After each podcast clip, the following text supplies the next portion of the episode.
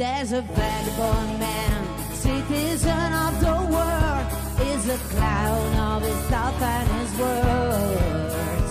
Like a cat, sometimes fast and sometimes much more slow, and his song is follow the flow. He's just doing what he can between reality and his ghost. He's still searching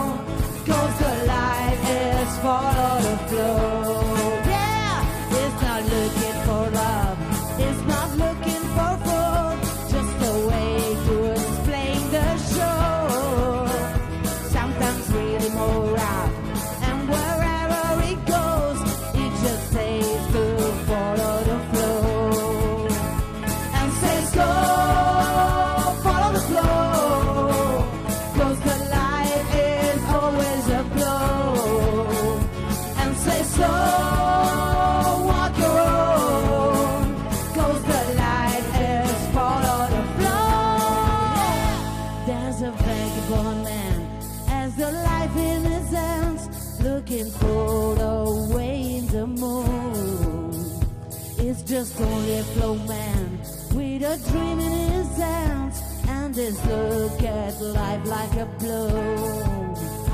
And says go follow the flow,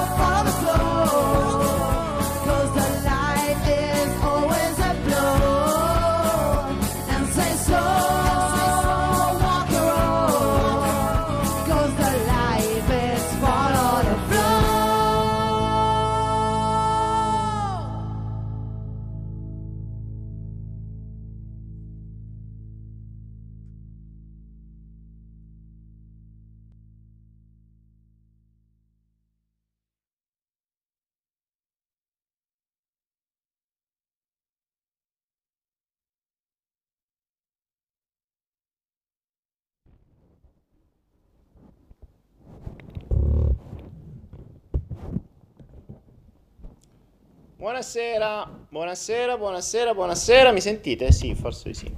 Benvenuti in questo 164esimo Follow the Flow. Mi vedete un po' moscio, un po' scarico stasera perché, boh, mh, sinceramente non ho parole, o meglio, ne troverò di parole in queste due ore assieme. E vedremo un po' assieme quello che sta accadendo. Ce lo vedremo in diretta perché non vi dico che è una maratona perché non ho voglia di sta ore qua.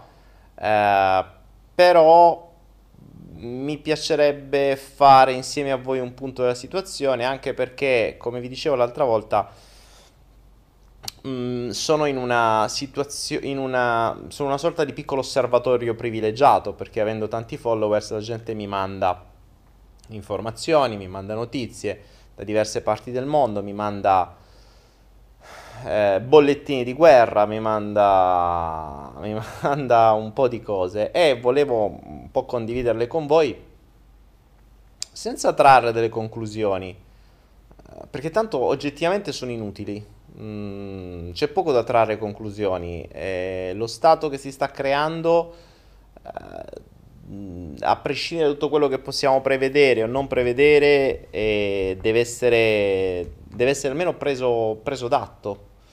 Eh, ci troviamo in una condizione assolutamente surreale. Cioè, io ogni giorno apro gli occhi, la prima cosa che vado a leggere sono le notizie di ANSA Italia, del Bangkok Post, del, dei, quindi dei vari giornali malesiani, eh, cinesi, eh, inglesi, thailandesi e vedo come si sta diffondendo la cosa. È un, ha un po' davvero del surreale.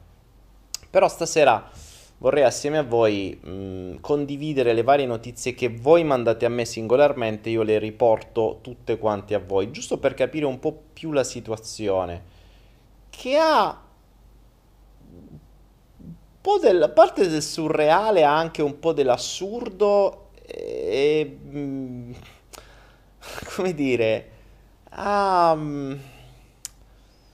ha qualcosa di incomprensibile eh, non ho ben capito dove si voglia arrivare. Di certo non è casuale, nulla è casuale in questo mondo, soprattutto quando si gioca su cose del genere. Intan- innanzitutto oggi o ieri sembra che l'Organizzazione Mondiale della Sanità abbia, mh, mm, abbia dichiarato la pandemia, quindi innanzitutto i pandemic bond se lo sono presi in quel posto, quindi le banche l'hanno preso in quel posto per chi aveva i pandemic bond, ma questo direi che è irrilevante.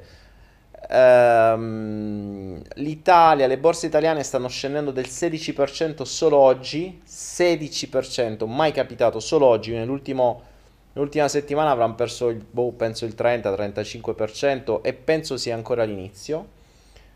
Ci sono delle...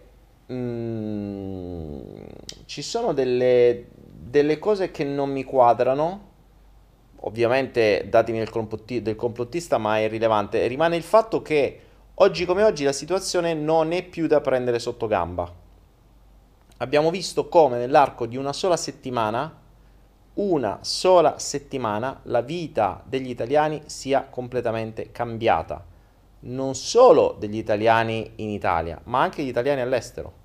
Io non vi nego che inizio a probabilmente avere problemi nella mobilità all'estero perché mi scadranno i visti, non mi vuole nessuno, solo per il fatto che sei italiano hai restrizioni all'accesso praticamente in buone in tante nazioni, i voli non ci sono più, per cui mm, quasi nessuna compagnia porta più in Italia, il che se continua così eh, dovremo mettere in dubbio pure il, il 5 luglio a Torino, perché se non ci fanno entrare è un casino. Ma se entri non te fanno uscire. Insomma, ha un po' tutto del surreale. La cosa che mh, mm, i numeri mi stanno preoccupando, o meglio, i numeri che stanno dando, nel senso che stanno dando i numeri, uh, mi stanno preoccupando perché secondo me eh, il giochino si ripeterà in Europa. Cioè, è stata testata in Italia la strategia, hanno visto come in una settimana tutti hanno reagito e come sono riusciti a metterli tutti a casa eh, sotto scopa praticamente, perché a parte vabbè tutti a casa in modo anche lì surreale, ma adesso lo, lo vediamo un po' meglio assieme. Rimane il fatto che nell'arco di una settimana mh, da, l'avete notato, eh, cioè una settimana fa era, bah, c'è sta cosa in Cina, poi bah vabbè è arrivato in Italia, poi chiuse due città, 3, 4, 5, 6, 6, tutti a casa, basta, tutto chiuso, tutto chiuso tranne le tabaccherie, giusto? Perché scherzo, devi fumare, puoi sempre fumare. poi hanno, i problemi polmonari, vabbè. Ehm, ci sono alcune cose che non sapete e che mi sono arrivate anche da voi, o alcuni, io ho chiesto l'altra volta delle informazioni, magari poter intervistare qualche malato, non se ne sono trovati Ce ne stanno 12.000 malati, ma eh, non, non, se ne sono trovati.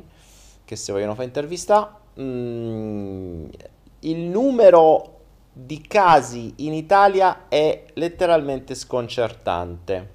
Qualcuno mi inizia a parlare di falsi negativi, di falsi positivi, qualcuno mi inizia a parlare di numeri che vengono, cioè di morti eh, di coronavirus e di morti con coronavirus che sono due cose differenti.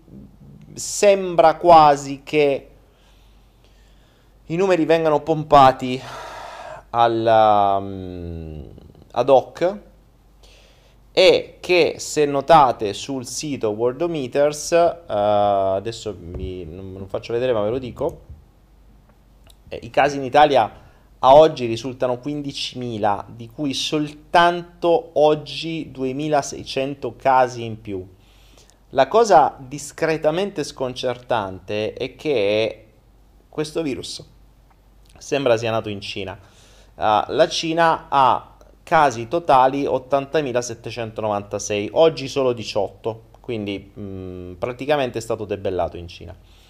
Di questi 80.700 casi ci sono stati 3.169 morti, ricordo che la Cina ha un miliardo e 400 milioni di abitanti, un miliardo e 400 milioni di abitanti, noi ne abbiamo a stento 60 milioni, quindi 60 milioni contro un miliardo e 4, mm, percentuale, cioè noi siamo mm, neanche una città della Cina praticamente. Ebbene, in Cina ci sono stati 80.000 casi, di cui sessa- quasi 63.000 sono guariti, quindi 80.000, 63.000 guariti.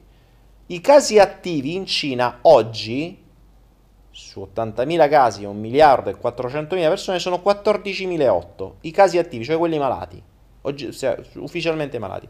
In Italia con 60 milioni di persone abbiamo 13.000 malati, cioè domani saremo più della Cina, quindi domani per malati saremo primi rispetto alla Cina.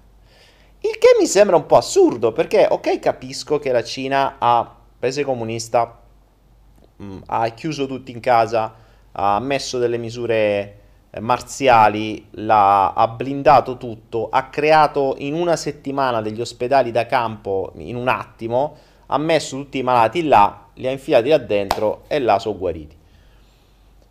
In Italia no, in Italia al solito ah, hanno fatto le quarantene fiduciarie, mi raccomando statevene a casa, a casa non sono stati, si è diffuso tutto in maniera esageratamente, esageratamente eh, enorme, perché cioè, 2600 casi in più al giorno su 60.000 abitanti mi sembra un po' assurdo. È vero che l'Italia, avendo la, la, la sanità privata, paga i tamponi, quindi ne fanno a uffa. Eh, fanno anche i tamponi post mortem e se trovano su un morto il virus lo danno per coronavirus. Questo attenzione è importante perché mh, stavo leggendo oggi praticamente i numeri che vengono dati sia mh, dalla protezione civile sia quelli che vediamo anche noi sono i numeri teorici, cioè a quanto pare che succede che le, eh, gli ospedali delle varie parti d'Italia fanno sti tamponi. Sti tamponi vanno mandati nei laboratori più vicini. Mm, mi dicevano già ad esempio vicino Torino ci vogliono circa 5 ore per raggiungere eh, il laboratorio più vicino, il che già il tampone è fondamentale da quello che vedevo, uh, che, si, che, dicevano i medici di Singapore che l'avevano creato, uh, è fondamentale come viene trasferito e quanto tempo ci mette.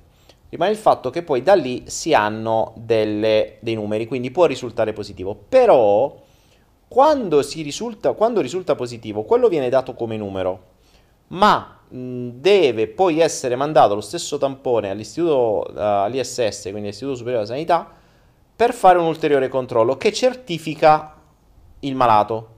Però intanto quel numero viene già dato. Ora non so sinceramente come lo stesso tampone possa essere fatto due volte, tirato fuori, rimesso dentro, rispedito, rifatto, ridetto. Boh, vabbè, questo non lo so tecnicamente come funziona. Però rimane il fatto che questi numeri aumentano e aumentano mh, mm, e fanno, fanno, eh, fanno fanno contare, quindi conteggiano pure quelli morti per altri motivi che hanno il coronavirus. Quindi se tu avevi paziente oncologico già impicciato con mille cazzi, mori e c'ha il coronavirus, sei morto di coronavirus. Vabbè, ehm, quindi i numeri sembra siano un attimino pompati ad hoc. Rimane il fatto però che da osservatorio quale sto diventando, eh, sto parlando anche con delle infermiere di, di vari luoghi eh, che mi stanno portando delle informazioni sul campo e la situazione è per niente carina. Non è per niente carina perché mh, mm, più di uno mi ha detto che, che ci sono delle cose strane, come ad esempio eh, situazioni in cui mh, entrano persone in pronto soccorso che stanno più o meno bene, asintomatiche o con quasi niente, eh, gli fanno il tampone, scoprono il coronavirus, dopo poche ore sono intubate. Ora, intubate che vuol dire? Mm, praticamente sembra che questo benedetto virus porti a delle crisi polmonari, quindi non riesci più a respirare e ti devono mettere i tubi, quindi dentro, in maniera tale da avere una respirazione artificiale.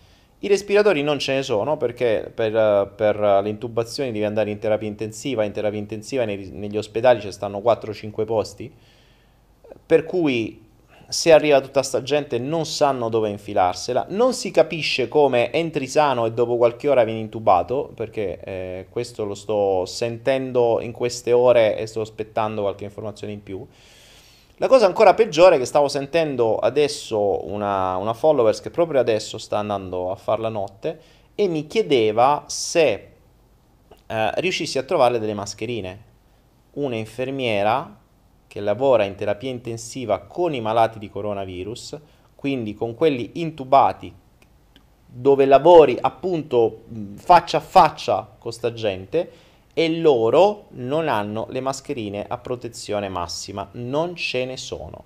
Senza contare che oggi ho sentito mio padre e gli hanno venduto una mascherina a 50 euro, ma lasciamo perdere, vabbè, questi sono i distrozzini che sfruttano uh, il momento per fare queste cose. E, um, però sembra assurdo che cioè, gli ospedali italiani non siano organizzati. La politica non era organizzata, le infrastrutture non erano organizzate, mh, ammesso e non concesso che tutto questo, ehm, che tutto questo sia reale e a questo punto dobbiamo prendere atto che è reale perché insomma i morti ci stanno, eh, i malati ci stanno, non riusciamo a trovarli, a intervistarli, però ci stanno, gli intubati ci stanno, non si sa perché. Um, rimane il fatto che ci ha colto di sorpresa, come sta accogliendo di sorpresa tutte le altre nazioni. C'è da dire che c'è una differenza, l'Italia appunto fa molti più tamponi e dichiara le cose, gli altri se sono stati un attimo più zitti per evitare di avere quei crolli come li stiamo avendo noi.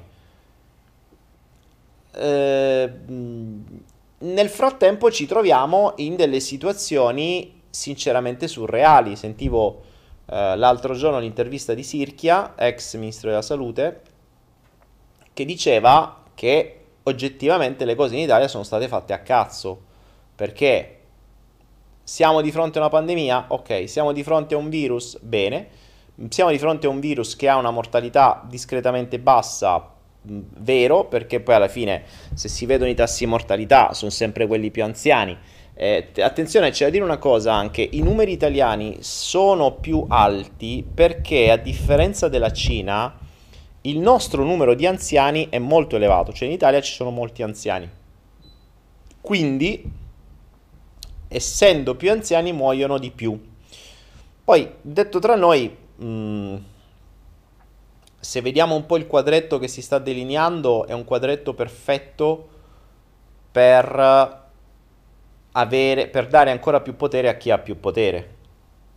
Per cui chi comanda il mondo adesso comanda di più, incassa di più, fa ancora più soldi e soprattutto stronca la media borghesia, mette il popolo sotto scopa, lo comanda come vuole, perché adesso mh, avete visto benissimo, c'è il test come è stato portato avanti, uh, quattro leggi una dietro l'altra durante la notte, il giorno dopo vi svegliate e avete le cose nuove, tutti a casa. Voi allora, aziende chiuse, Uh, tutti a casa, se volete fumare potete fumare, però se, mh, mm, se, se, dovete uscire con la dichiarazione per dire che andate a fumare, se capisce questa cosa. E, però nello stesso tempo ci sono state delle, mm, ci sono state delle, delle scelte fatte. Eh, oggi c'è qualcuno che dice mh, mm, bisognerebbe... Ehm, scusatemi un attimo, bisognerebbe, ah, cioè si sarebbe dovuto chiudere tutto sin dall'inizio perché in realtà, allora, se questa è una pandemia vera, eh, in Italia hanno potuto girare tranquillamente senza problemi. Mm, non aveva senso, come è stato fatto qualche giorno fa, chiudere i ristoranti o i bar dopo le 6, cioè fino, fino a dopo le 6 potevano aprire, come se il virus dopo le 6 fosse... cioè no scusate era prima, dovevano chiudere prima delle 6, insomma il virus andava in giro solo di sera. Ma come assurdo, eh, è assurdo comunque anche il piano di adesso, perché mi tieni aperti i supermercati, mi tieni aperti le tabaccherie, mm, mi chiudi, mi tieni aperti le edicole e mi chiudi, che ne so, gli altri tipi di negozi, come se le tabaccherie ci fossero meno virus. Eh, ma la cosa ancora più assurda è che mi chiudi le piccole aziende che già stanno con le pezze al culo e me le fai chiudere, tanto un po' in giro, giustamente, ma allo stesso tempo le grandi fabbriche le lasci aperte. Gli amministrativi li metti smart working e li mandi a casa, gli operai nelle, cabi- nelle, nelle, cose, nelle, nelle catene di montaggio, sti cazzi, vanno a lavorare. Quello non è assembramento. Cioè, se tu, se tu vai al bar a piar caffè, è assembramento. Se invece vai in catena di montaggio e magari vai alla macchinetta del caffè della catena di montaggio, quello non è assembramento. Eh, non... Come poi la cosa interessante è che appunto con una epidemia in atto che dà crisi polmonari, tu continui a tenere aperti i tabacchini. Ma cazzo, è la volta buona che devono smettere di fumare. Cioè, metti l'obbligo per legge di smettere di fumare. Sarebbe figo. Però che fai? Gli vai a levare. Se abbiamo notato, i monopoli di Stato sono aperti. Sono aperti i tabacchi dove guadagna lo Stato, benzina perché guadagna lo Stato, giustamente devono camminare almeno i mezzi eh, I supermercati dovete poi sfonnate alcol, così almeno non ci pensi, e, e, sopra, e se qui sarà un casino vedrete. Adesso vedrete, ve faccio un po' di previsioni, perché tanto lo stiamo già vedendo in Cina che cosa succede adesso con la gente a casa, il delirio che succederà. Eh, sono aperte le banche. Le, ba- le, banche sono più sicure secondo loro, non si sa perché. Cioè tu in banca quando devi pagare una bolletta o devi andare a versare i soldi, lo puoi fare. Perché lì non c'è problema. Le banche, vuoi mettere, le banche, non, il coronavirus mica va in banca, eh, resta fuori. C'hai i tornelli, no? Una volta si vede che probabilmente le, le cose che devi premere il bottone, il coronavirus non, è, non riesce a premere il bottone e quindi non può entrare in banca. Non, non si capiscono le, le, regole.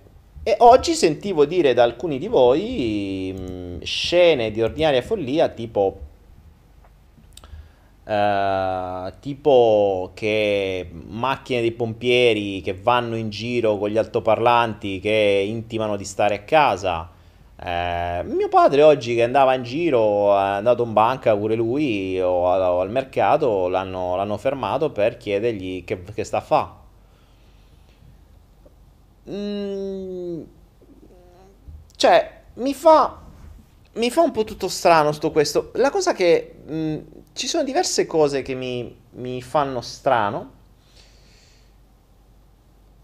E sapete una cosa? C'è una, anche una, una, off topics, off topics fino a un certo punto, una roba che non mi sono mai spiegato, anzi, magari se qualcuno lavora con gli aerei o è pilota o è steward o è hostess, magari mi, mi facesse sapere questa cosa qui. Tempo fa accadde, mh, se, non ricordo, se non ricordo male, in un volo mh, dalla Thailandia all'Italia, credo, se non ricordo male, accadde una cosa molto singolare che non mi è mai capitata. Io ho volato tantissimo, ho usato dav- davvero tanto gli aerei. E mi accadde una cosa molto molto singolare, ovvero improvvisamente in pieno volo di mattina, o era no, forse era pomeriggio, comunque era chiaro, era, c'era luce piena. Ehm, sono arrivate di corsa di corsa tutte le hostess e gli steward intimandoci di chiudere le, le finest- i finestrini. Tutti abbiamo dovuto chiudere all'istante tutti i finestrini, in pieno giorno. Tanto non manca avuto il tempo di mettere il telefono dietro per vedere che succedeva. Questa cosa qui mi ha fatto strano, perché per quale motivo durante un volo di linea normalissimo, dove non ci sono turbulenze, dove non c'è niente, stiamo volando tranquillamente, stiamo, magari stiamo leggendo, stiamo facendo, stiamo dicendo, improvvisamente entrano e ci intimano di chiudere i finestrini, ma in, cioè, veramente imbruttiti. eh, dove, proprio accorre. Eh, per la serie, che cazzo sta succedendo? Che cos'è che non dobbiamo vedere? Perché se non c'è niente, perché ci fai chiudere i finestrini? Attenzione, l'aereo è andata tranquillamente, non è che dice c'è un problema al motore, usciva fu. No, tranqu- volo tranquillissimo. Dopo un po' sono ripassate, adesso potete riaprire. Ora, se mi fai un discorso del genere, tu mi occludi la vista durante un volo, l'unica cosa che posso pensare è che tu non voglia farmi vedere quello che sta accadendo fuori. Cosa cazzo c'era fuori? Questo è uno degli interrogativi sospesi che mi tartasserà per l'intera mia vita. Non saprò mai che cazzo è successo in quel volo. Cioè, è uno di quei dubbi che, mh, mm, sapete, ho fatto migliaia di voli, questo me lo ricordo a vita. Ecco, ora, la cosa mi sembra molto simile, perché, cazzo, è, è sintomatico come, guarda un po', tutti chiusi in casa proprio mentre 30.000 e spicci 37.000 soldati con mezzi pesanti girano per le città d'Italia. Ma capite bene che stando tutti a casa questi possono fare quello che vogliono, quello che vogliono voi non lo saprete mai, perché tanto nessuno vede. Cioè potrebbero montare antenne, bombe, mine, eh, trick e track, eh, cose strane mezzi, che cazzo ne sai, tecnologie di qualunque tipo, test di qualunque tipo, voi non lo saprete mai. Perché una cosa è che tu passi con soldati e mezzi in giro per le città dove stanno tutti con sti cazzo di telefonini e tutti ti riprendono. Una cosa che tu lo fai quando non c'è nessuno. È abbastanza singolare questo, questa concomitanza di fatti. Guardo un po' proprio durante eh, durante, durante questa cosa qui. Bah, mm, anche questo è un dubbio che mi sono posto. Un'altra cosa che mi hanno segnalato molte persone è che da un paio di settimane, o almeno da una settimana, in diverse parti d'Italia improvvisamente il cielo è ricominciato a essere blu, ovvero non ci sono più scie chimiche. Ehm, fatemi sapere, sapete che ultimamente, negli ultimi anni, mm, ci sono i nostri cieli, soprattutto nel nord Italia, sono mh, mm, grigi e sono completamente striati da questi aerei che passano e spassano, lasciano questo, questa scia bianca che poi si allarga, si unisce alle altre a mo' di scacchiera, raggiera e diventa una copertura unica del, del cielo. Uh, sembra che ultimamente in questi giorni non ci sia. Ora, a parte il fatto che ovviamente si respira meglio perché non stando più lo smog uh, macchine in giro, almeno l'effetto be- benefico sulla, sulla, um, sull'aria ci dovrebbe essere e c'è. Però è particolare che le scie non ci siano più. Mi piacerebbe magari se nei prossimi giorni qualcuno di voi mandasse, cioè facesse caso a questo, se improvvisamente in questi giorni il cielo uh, fosse più pulito, ovvero rivedete magicamente il sole pieno, senza offuscamenti che non vedavate da tanto tempo. Mm. Uh, cazzo, me lo diceva mia moglie oggi, lei è molto attenta. Qualcuno anch'io ho notato, chiusi aeroporti, nessun volo d'ani, sono vicini Malpensa. Eh, sì, ma il fatto che ci siano gli aeroporti, sì, ma il, gli aerei che mandano sci non sono aerei di linea. Cioè, cioè, allora, sì, ci sono anche aerei di linea, però mh, nella maggior parte dei casi non sono aerei di linea, quindi... Uh, Mario Coco dice il virus con le sci che cazzo stai a dire? Ma, ma ragazzi, allora, a parte grazie, siamo anche oggi altri 1014 spettatori. E, mh, io non ho non ho risposte, non sono già lasciato parlare i virologi che ne parlano largamente di tutte queste robe qua. Eh, voglio soltanto fare un osservatorio dei fatti e magari porci qualche dubbio. Eh, qualche giorno fa c'era qualcuno in chat che continuava a spammare l'idea eh, Daniele il 5G, il 5G, il 5G, il 5G. Io sinceramente non ho legato il 5G col coronavirus. Mm, secondo me non aveva connessioni. Sapete, il 5G ormai, uh, tra l'altro c'è da dire che uh, uno dei casini che è stato creato da Di Maio con la via della seta con la Cina, uh, c'era il rischio che il 5G venisse dato quindi la, la, diffusione del 5G in Italia delle antenne della tecnologia venisse data a Huawei, ovvero azienda cinese. Su questo pare che l'America si sia impuntata tantissimo. Perché? Perché dare al nemico, perché la Cina è il nemico per l'America, è quella che non riesce ancora a controllare, dare al nemico la, la possibilità di antennare l'Italia col 5G vuol dire dare al nemico tutto ciò che passa attraverso il 5G e il 5G sarà la tecnologia del futuro attraverso eh, la quale passeranno tutti i dati di qualunque cosa, compreso robotica, compreso tutti gli smart accessori che si possono avere, compresi i frigoriferi, tutto, qualunque roba. Compreso tutto quello che eh, passerà attraverso i nostri telefonini, ovvero le informazioni della nostra vita.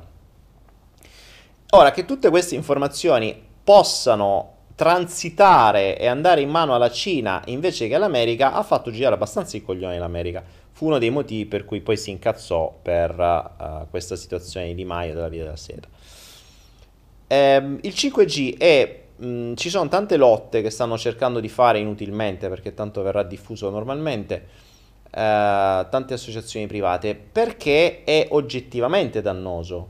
Cioè, mh, già i 4G, i 3G erano dannosi di suo perché il nostro corpo non è fatto per vivere in un microonde Ricordiamoci che la, le onde che vengono trasmesse dalle antenne 3G, 4G, 5G sono microonde simili a quelle dei microonde della, del, del, del, forno a microonde, quindi hanno delle, hanno delle frequenze leggermente diverse, ma non siamo tanto diversi. Sono stati fatti migliaia di esperimenti dove si è dimostrato che il 5G soprattutto è estremamente dannoso per l'essere umano, ma non gliene frega una mazza a nessuno perché la tecnologia deve andare avanti, perché per poter collegare il mondo e poter controllare il mondo il 5G è necessario. Ora, una notizia che tra l'altro mh, prendo un attimo il telefono perché volevo vedere se mi è stato se me l'hanno scritto ancora. Una notizia che mi ha mandato particolare, che mi è stata mandata uh, poche ore fa da un'amica che, o da un amico credo, non so, Rosario, non so, um, in Svizzera, adesso sto aspettando il... Um, Uh, sto aspettando l'articolo. Comunque, martedì, mercoledì 11 marzo, qualche giorno fa, mistero in Svizzera, credo nella, nel cantone francese, 120 uccelli cadono dal cielo morti. Così. Indovinate per che cosa? Per che cosa muoiono 120 uccelli che cascano dal cielo morti improvvisamente? Pare che sia stato effetto del 5G. Ma per cosa sono morti? Per emorragia polmonare. 120 uccelli si beccano improvvisamente un'emorragia polmonare tutti assieme e cascano dal cielo. Mm, in Svizzera. Mm, può non c'entrare un cazzo, però io ve la butto giù lì. Prendiamolo come tassello. Eh, io amo nel, nella mia continua e costante ricerca della conoscenza della mente, io continuo a cercare tasselli e usare la mia testa un po' come se fosse un puzzle, no? Lo uso per il mio passato, lo uso per il passato degli altri, quindi un dettaglio qua, un dettaglio lì, un evento su, un ricordo su, un ricordo giù e poi unisci i puntini. Mm, questo può non centrare niente, ma può anche centrare. Può anche centrare. Mm, come puntini ne abbiamo diversi in questi giorni. Eh, uno è stato appunto il fatto della presenza, guarda caso, contemporanea o sincronica, direi, a proposito di sincronicità, dei militari proprio quando tutti devono stare a casa. Quindi questi arrivano e, guarda caso, proprio in quel giorno, non un giorno prima, non un giorno dopo, proprio in quel giorno si stringono i, le regole e tutti devono stare a casa. Ovviamente da un giorno all'altro senza modo di poter muoversi o fare altro. Uh, le strutture non sono pronte, la pandemia è stata data, adesso per il concetto di pandemia tutte le nazioni dovranno organizzarsi e si dovevano organizzare prima con le strutture sanitarie adatte per poter fare questo. L'Italia non c'ha manco più le mascherine, tanto che gli sciacalli stanno vendendo, come hanno venduto a mio padre, a 50 euro una mascherina, tra l'altro inutile perché servono quelle, quelle più potenti. Eh, negli ospedali italiani neanche quelle povere infermiere che lavorano a contatto con i malati hanno le mascherine, quelle valide, poi magari il, il, quella che, che, che, sta sotto al supermercato ce l'ha, hanno le cosiddette N95 FFP3, quindi quelle con la protezione più elevata, perché ovviamente per chi sta a contatto davvero con gli intubati e che quindi respira davanti a loro perché gli deve cambiare i tubi, quindi ci deve stare vicina, eh, il rischio è ben maggiore. Le borse vanno a picco. Mm, in, in, Cina sono quasi tutti guariti, in Italia no. Le strutture non sono pronte. La pandemia. Ora, eh, è da verificare questa cosa, però ho letto da qualche parte che uno degli effetti della pandemia sta nel fatto che nel caso in cui venisse trovato un vaccino non deve superare i 18 mesi di test. Quindi potrebbe essere dato in giro e diffuso in caso di pandemia anche senza la necessità dei 18 mesi di test. Che dicevamo l'altra volta?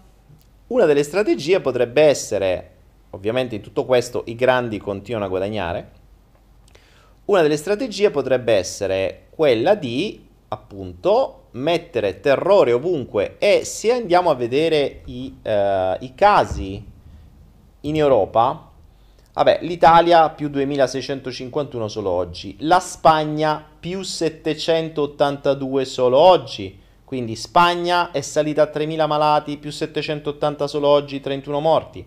Francia 2800 malati, 600 solo oggi, 13 morti. Germania 2700 malati, 700 solo oggi, 2 morti. Svizzera che è un buco, 868 malati, più 216 solo oggi, 3 morti. Norvegia 737, 108 nuovi casi solo oggi, un morto oggi.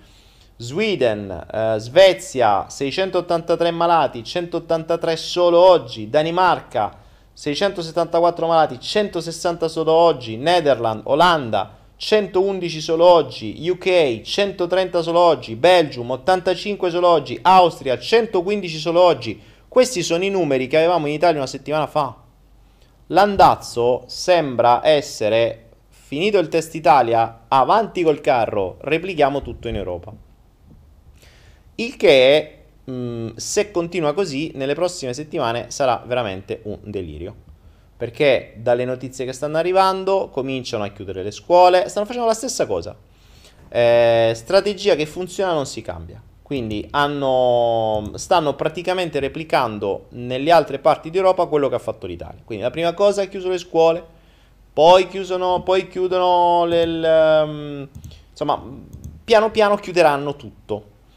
E anche perché sono in costante aumento i vari malati e i vari morti. Guarda caso dove? In Europa, non in Cina, non nelle zone antistanti la Cina.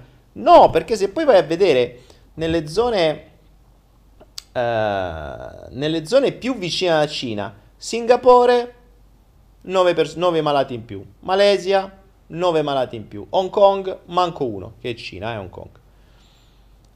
Ehm, che altro? Thailandia 11, in più. Taiwan 1. Vietnam 0. Indonesia 0. Cioè 0 malati oggi. Uh, cioè sto vedendo le zone più vicine alla Cina. Niente proprio. Sto cercando un po' di robe, ma... Cambogia 0. Infatti se continua così mi trasferisco a Cambogia. Tanto già sto là spesso e volentieri. In Cambogia ci sono 5 casi, 0 morti, 0 nessuno oggi. Cioè, siamo a un passo dalla Cina, cazzo. Siamo a un passo dalla Cina, questi dicono che da loro si è, si è esteso in tutto il mondo, in realtà no, perché la Cina è rimasta dentro, una, dentro un po' di città, l'hanno contenuto, l'hanno massacrato e sono tutti guariti. Basta, i nuovi casi in Cina sono 18 oggi, cioè niente, su un miliardo e quattro. L'Europa c'è il delirio. Ora mi sembra abbastanza mh, palese che il giochino sia orientato a far crescere il delirio in Europa per probabilmente far crollare l'Europa a livello economico, imporre nuove, eh, nuove, nuove linee di condotta, controllare completamente i cittadini, probabilmente inoculare un vaccino che sarà che andrà a modificare il DNA della persona, quindi non sarà un vaccino come dicevo l'altra volta fatto con il virus addormentato, ma sarà un vaccino che andrà a toccare il DNA. E quando va a toccare il DNA, soprattutto senza test, Dio ce ne scampi e liberi. Il problema è che potrebbe diventare obbligatorio. Per cui in uno stato di terrore del genere ci vuole ben poco dire il vaccino è arrivato, se vuoi uscire da casa vaccinati, se no resti in casa. E a quel punto sarebbero tutti costretti. Ovviamente questo... Ah, tra l'altro, mh, mm, eh, questo sarebbe perfetto se andassimo a rivederci la finestra di Overton perché sto vedendo che i passaggi li stanno seguendo tutti in maniera più veloce. La finestra di Overton, vi ricordo, ve lo spiegavo l'altra volta, è quella, uh, quella struttura comunicativa che viene usata dal, dai, dalle potenze, dal governo, dai governi, per far passare una cosa da totalmente inaccettabile a totalmente accettabile. Ehm questo che vuol dire che ieri nessuno si sarebbe fatto vaccinare con un vaccino modifica il DNA. Nessuno eh, avrebbe accettato avere, che ne so, carri armati e missili in giro per le città. Eh, nessuno se, sarebbe, se farebbe mettere microchip, nessuno farebbe mettere, che ne so, tutta una... Eh, ma soprattutto un vaccino, soprattutto in questo periodo quando, dove c'è stato tutto questo scandalo sui vaccini, si parlava sempre più di vaccini, la gente non fa vaccinare i bambini, tutto questo casino. Non è carino per chi eh, campa di queste cose. La finestra di Overton prevede che mh, le, lo spostamento dall'inaccettabile all'accettabile venga fatto per piccoli spostamenti, quindi la mente deve essere abituata ad accettare questa nuova idea uno dei mezzi per spostare la finestra di Overton è sicuramente l'utilizzo coordinato di tutti i media e soprattutto di esempi, di influencer, di persone che fanno da esempio. Lo abbiamo visto ad esempio con l'AIDS, doveva morire quello dei Queen per poter dire, infatti oggi AIDS, qualcuno mi dice, è rimasta l'icona AIDS e Queen, ok? Indovinate un po' chi hanno trovato malato di coronavirus? Tra l'altro in America che sono... Cioè, stanno... Porca troia. Anzi, questo l'hanno trovato malato in... Ehm, non so se avete la notizia,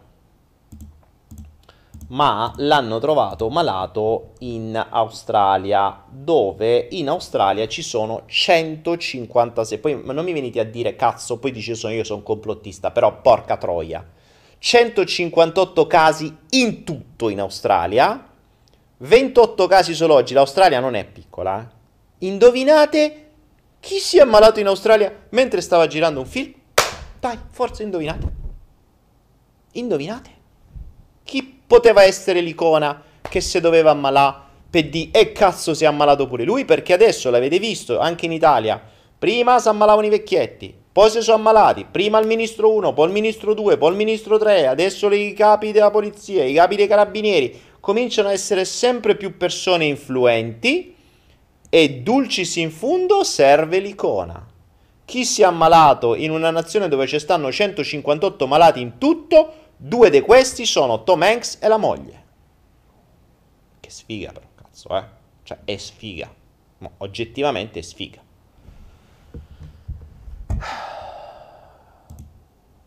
Poso io il complottista? Cioè questa si chiama finestra di Overton pura. Io spero che non fanno morire Tom Hanks per, per coronavirus perché poi re- ricorderemo AIDS Queen Tom Hanks coronavirus.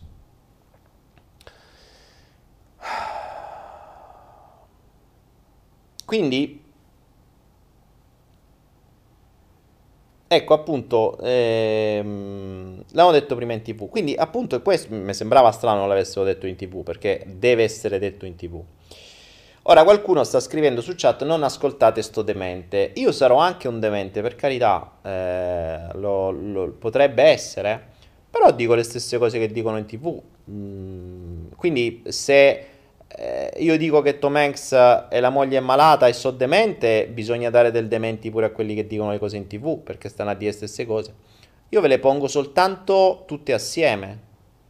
Cioè, delle cose che vengono dette singolarmente e solo nella visuale italiana, io vi prendo la visuale un po' più ampia, dandovi degli spunti e dei riferimenti anche di altre persone e vi faccio riflettere. Uh, Qualche altro dettaglio? Eh, vabbè, Berlusconi se n'è andato in Provenza nella speranza di scappare al coronavirus, ma tanto Maria pure lì. Ecco, un'altra cosa interessante che mi è, stato mandato, mi è stata mandata via Instagram è questa, ovvero che adesso ve la recupero un attimo solo, datemi un attimo. Mm, una persona che in uh, che in Inghilterra e mi dice queste sono le decisioni prese dal primo ministro inglese Boris Johnson per il Regno Unito. Nulla ha assolutamente senso. Inoltre non mi spiego come mentre in Italia chi ha il virus viene messo in terapia intensiva, in Inghilterra si deve stare a casa per 7 giorni. Ah, gli eventi sportivi non vengono mica cancellati in Inghilterra, in quanto se una persona infetta tossisce in uno stadio può contagiare solo 2-3 persone, quindi il rischio di contagio è basso. Questa è l'Inghilterra. Le scuole invece non chiudono perché il non stare con i compagni per 3-6 settimane potrebbe avere degli effetti psicologici sui bambini. Allucinante ma allo stesso tempo divertente. Eh, poi vabbè c'è insomma, un articolo, non l'ho ancora letto, mi è arrivato poco tempo fa. Mm, L'Inghilterra sta gestendo la cosa in maniera completamente diversa. L'altra cosa interessante che io mi chiedo è come mai per blindare questo virus e sanificare tutto bisogna stare tutti a casa, ma i 30.000 soldati americani possono girare tranquillamente per le città e per i luoghi italiani ed europei infettati, perché non è che se ne soffrega niente che l'Italia infetta. Loro girano tranquillamente e girano in altre parti d'Europa, cioè dobbiamo bloccare il virus e 30.000 persone sono liberi di girare come cazzo gli pare e poi andarsene in giro tra l'altro connettendosi con i militari italiani, perché loro possono sempre andare in giro, quelli delle forze coordinate della Nato, eccetera, che devono fare questa stessa esercitazione, quindi questi non devono stare a casa, loro possono andare in giro, l'Italia infetta, ma loro non lo prendono. Eh, cosa ha detto Trump? No, no, i nostri soldati sono sani. Cioè, come fai a sapere? E non solo sono sani, perché adesso chi è sano non prende il virus? Ma come? Stai a fare una caciara? Che siamo tutti a rischio e loro sono sani? L'hai già provato l'antidoto? Hanno già il vaccino dentro? Il rischio non sussiste? Cioè, vuoi bloccare sto cazzo di virus? Hai creato la pandemia? Tutti devono stare a casa perché questi se ne vanno? No, questi arrivano proprio in quel momento. Non è stato cancellato niente, anzi girovagano tranquillamente senza che nessuno li vede. Ci manca soltanto che tra un po' gli dicono non affacciati dalle finestre e tenete le finestre chiuse come hanno fatto con me in quell'aereo così non vedete un cazzo di chi deve passare. Cioè mi sembra davvero tutto surreale in questa, in questa pantomima, mi sembra veramente tutto surreale. Nel frattempo mh, ci si leccherà le ferite dopo, eh, perché stavo già leggendo che eh, qualcuno diceva aspettiamoci che sta roba andrà avanti fino all'estate. Ora, fino all'estate, sapete che cosa vuol dire? Che già un mese, diamo giusto un'idea, eh, io da imprenditore ho fatto tanti anni di imprenditore in Italia, sapete cosa vuol dire per un imprenditore avere chiuso il negozio, ma soprattutto anche se ce l'hai aperto non avere nessuno che può uscire? Il delirio. Perché? Gli affitti li paghi comunque, i mutui li paghi comunque, I finanziamenti, i rati e i risconti li paghi comunque. Le carte di credito le paghi comunque. I dipendenti li paghi comunque. Le tasse le paghi comunque. Le bollette le paghi comunque. Pagherai tutto comunque. Una mia amica che ha un negozio di telefonia mi diceva sì, ci saranno degli aiuti, ma da chi ha di, più di 6 dipendenti. Non so se questa notizia è vera e confermata, magari nel caso fatemi sapere. Ma non solo, gli aiuti, gli aiuti, gli aiuti in Italia in genere vengono dati sotto forma di credito d'imposta. Cioè non è che ti danno i soldi. Ti dicono, vabbè, te li scalo dalle tasse, mo l'anno prossimo che mi devi dare tasse, mi dai, do, mi dai un po' di meno, a posto così. Ma la persona sta nella merda oggi, cioè oggi deve pagare i dipendenti. E vi posso garantire che le persone, sia imprenditori sia dipendenti, che vivono con l'acqua alla gola, cioè che vivono con lo stipendio e che non arrivano a fine mese se non beccano quello stipendio, sono tanti, tanti, tanti, tanti. Se già prima chiudevano 400 aziende, se non ricordo male, al giorno in Italia o al giorno a settimana, non ricordo adesso, non mi dite, ah, hai sbagliato, mm, ci sono i dati, comunque, se non ricordo male, erano 400 aziende al giorno. Adesso ci sarà il panico, perché questo giochino qui avrà come effetti un, un, un delirio, cioè dimentichiamoci, io ragazzi, qualcuno mi sta dicendo stai facendo terrorismo psicologico, mm, no, eh, voglio essere realista, cioè la settimana scorsa ridevo di questo, perché mi sembrava davvero una buffonata. Oggi per quanto possa essere completamente costruita, bisogna prendere atto che l'andazzo che è stato messo in atto in maniera coatta, in, in stile regime vero e proprio, perché siamo sotto legge marziale. Io ho vissuto una legge marziale in Thailandia anni fa con un colpo di Stato e non era così. C'erano i... cioè siamo, abbiamo avuto il coprifuoco per due giorni dove tutti i negozi sono stati chiusi, internet era spento. Ah, a proposito, a proposito preparatevi perché una delle prossime cose potrebbe essere lo spegnimento di Facebook, Instagram e tutti i social per evitare le informazioni diverse da quello che vi manda la televisione. Si paventa già questo, eh? Pavent- non che ovviamente spengono Facebook, ma vi bloccano l'accesso dall'Italia, come fecero qua in Thailandia per due giorni, bloccarono internet, non si poteva più accedere se non attraverso le VPN quindi preparatevi eventualmente che per avere notizie diverse bisognerà andare via VPN. E nel caso verrà bloccato uh, YouTube, Instagram, eccetera, Facebook, uh, non mi troverete qua, mi troverete eh, sul sito. Andate, useremo a quel punto... Uh, vediamo già, magari danielepenna.com, userò quello e pubblicherò lì qualcosa. sarà... Mm, non, è, non è terrorismo psicologico, è un voler prendere atto di una situazione per evitare quello che è successo in Italia, cioè arrivare non preparati. Non sono preparati gli ospedali, non sono preparate le persone, eh, non sono preparate le strutture, non sono preparati gli imprenditori, mm, non abbiamo prodotti. Eh, il rischio, sapete qual è? Adesso stanno dicendo che no, non vi preoccupate, il cibo ci sarà sempre. Intanto c'è stato l'assalto ai forni, come la peste di Renzo e Lucia. Eh, qualcuno mi stava dicendo prima, anzi fatemi leggere la, il messaggio della, di questa mia followers, che mi diceva, tra un po' ci stanno dicendo anche che cosa mangiare. Eh, scusatemi perché sto, stiamo, stiamo vedendo le cose in diretta, oggi è una sorta di piccola maratona, vediamo che succede. Allora, qui a Cagliari hanno chiuso i parchi, è scritto che i beni alimentari di prima necessità sono solo pane e vino. Scusate. No, fa ridere sta cosa. Allora, a Cagliari è scritto, Cagliari è Sardegna, è scritto che i beni alimentari di prima necessità sono solo pane, vino e uova. Per vino, un bicchiere di vino, cioè pane e uova, un bicchiere di vino non se nega a nessuno, eh, mi raccomando. Il mercato è chiuso. Frutta e verdura in pratica solo nei Conad. Non si può girare a piedi e fare una passeggiata da soli, né al mare. Ok, fantastico. Quindi questa è la situazione a Cagliari. Ora, già siamo al, al che cosa dovete mangiare. Eh, ditemi se anche queste cose accadono da altre parti d'Italia, perché mh, mm, io ripeto, stando dall'altra parte del mondo, una visuale un po' diversa. Ehm Mr. Green mi dice Ferrara chiusa, il garden dove lavoro domani è aperto. Ecco, Mr. Green, perché è aperto? Perché un vivaio è aperto? Perché giustamente una persona può andarsi a fare una passeggiata e andarsi a comprare un aloe? Perché lì...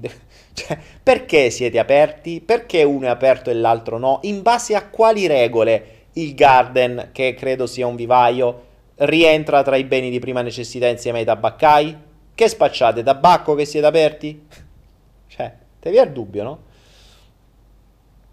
Quindi il, um, il concetto eh, il concetto è non tanto fare terrorismo psicologico, ma correre ai ripari prima possibile. Perché, ok, ci ha preso, mh, mm, ci ha preso sprovvisti tutti. E come sta andando l'andazzo, ehm, tocca tra un po' anche me che sono all'estero. Perché con i voli è un delirio. Io se dovessi tornare non posso. Non solo, ma se dovessi tornare non potrei uscire. E seppure riuscissi a uscire non mi vuole più nessuno, perché se vieni dall'Italia, già ad esempio in Thailandia non puoi più entrare. O meglio, non puoi più entrare senza un visto. Quindi se vuoi farti una vacanza con il visto da 30 giorni ti rimbalzano subito. Voi immaginate tutti quelli che hanno i voli per venire qua, eh, che vogliono farsi 10-15 giorni, arrivano in aeroporto e dicono ciao, arrangiati, torna indietro e non c'è manco il volo, fottiti. E, e a ruota po- probabilmente sarà, eh, sarà un po' da tutte le altre parti. Quindi dobbiamo prepararci, dobbiamo prepararci ed è meglio mh, sapere quello che sta accadendo e essere pronti al peggio, come si diceva, pensa al peggio non si sbaglia mai, piuttosto che poi restare inguaiati. Dicevo prima, molta gente non ha risparmi eh, stru- questo bordello qui porterà a diverse conseguenze. Uno, sulla chiusura di tantissime aziende. Due, come già successo in Cina. In Cina c'è stato, nella zona di Wuhan e delle città bloccate dal coronavirus, c'è stato un aumento da delirio di divorzi. Questo perché? Perché la gente è costretta a stare in quarantena sotto lo stesso tetto. Voi direte, ma sono sposati, ma non sta... Eh, la gente sta assieme ma non sta assieme. Eh, ci sono tantissime persone che stanno assieme senza stare assieme. Cioè, il tempo mentale lo occupano o a lavorare o a stare al telefonino. È facile stare assieme seduti uno da una parte o dall'altra a guardare il film o a stare al telefonino. Non stai assieme, stai condividendo lo stesso divano o lo stesso letto o la stessa casa, che è diverso dallo stare assieme. Eh, se ci stai... A... Voi immaginate un attimo la scena apocalittica di dovete stare dentro casa, vi spengono i social. Delirio. Ci manca solo che vi spengono WhatsApp, siete finiti. E si torna come una volta, quando non esistevano i telefoni, quando stavi in casa e quando devi stare con tua moglie o con tuo marito e con i tuoi figli 24 ore al giorno chiuso in casa chiuso in casa, la gente impazzisce. La gente letteralmente impazzisce. Fortunatamente i supermercati sono aperti e puoi prenderti dell'alcol e ubriacarti, perché secondo me aumenteranno in questi giorni le vendite di alcolici, aumenteranno le vendite di sigarette, eh, aumenteranno i suicidi, aumenteranno i, le chiusure di negozi, vabbè, le, i fallimenti, aumenteranno i... appena potranno, cioè appena finisce sto casino, aumenteranno i divorzi, Uh, aumenteranno probabilmente le, mm, le, le, violenze in casa, che la gente sbrocca. Cioè, infatti sarei curioso di vedere questi dati tra un po'. Non si rendono conto del delirio che stanno creando, non si rendono conto. E sinceramente, boh, non so se... Mm, non so se eh, forse questo sarebbe stato uno dei casi in cui era meglio sta zitti. Perché il terrorismo psicologico fatto in televisione, cioè, allora, tutto questo è nato per un, una propaganda mediatica. Noi non sappiamo realmente se questo virus c'è o non c'è, lo sappiamo perché la televisione dà dei numeri, punto. E tutto questo è dato da dei numeri dati dalla televisione. Cioè tu puoi vivere in una città in cui non c'è niente e ti trovi costretto a stare dentro casa perché ti fidi della televisione, punto. Cioè non hai prove. Poi per carità che ci sia un virus in giro che stia facendo casino, questo a quanto pare è vero, ma ce ne sono anche tanti altri. Eh? Eh, la cosa interessante, a detta di tanti virologi, è che ci sono tanti virus abbastanza devastanti di cui muoiono 40-50 mila persone l'anno che non caga nessuno. Quindi non si comprende perché questo virus sia stato promosso così tanto. E, e quindi c'è da... Uh, Patrizia Petrucco dice: Io non ho un marito, ma lo vorrei. Più brutto stare da soli. Ma sì, ma se stai bene con una persona è fantastico, stai chiuso dentro casa, te la godi, va benissimo così. Ma infatti, secondo me, le coppie nuove, quelle che stanno nella fase innamoramento, se la godono in casa. Se la godono, se non sono quelle persone che eh, devono fare, fare, fare, fare, fare, fare, se sono quelle tranquille, rilassate, che si vogliono godere la relazione, stanno da Dio. Anzi, una manna dal cielo, non devono lavorare non possono uscire, stanno chiusi dentro casa eh, cavolo, una volta quando eravamo piccoli era una favola quando ti, quando ti facevi le cosiddette chiuse, cioè oggi mi faccio la chiusa con la mia ragazza, tipo stavi tre giorni chiusi in casa a divertirti, adesso ci sei costretto, se stai bene è divertente, se ci stai male è un cazzo, se non ce l'hai neanche, vabbè insomma, probabilmente YouPorn non ve lo chiudono, YouTube, forse sì ma YouPorn no. Eh... e quello non, non trasmette coronavirus. Dani, siamo, siamo, sotto attacco, troll. Ma sì, Eliana, vabbè, lo so, non è un problema. Mm, è ovvio che siamo sotto attacco, non c'è, non c'è dubbio. Da qualche giorno a questa parte, purtroppo, quando parli di, questi, di queste cose qui, siamo costantemente sotto attacco da tutta questa serie di troll che si, non fanno altro che copiare. Probabilmente sono dei bot, non ho capito come funzionano che copiano dei vostri messaggi e con delle immaginine mezze porno con la scritta sex eh, continuano a spammare. La regia li blocca costantemente, ma sono più veloci da regia perché quando entra un bot comincia a raffica a farle. Ragazzi, datemi un attimo.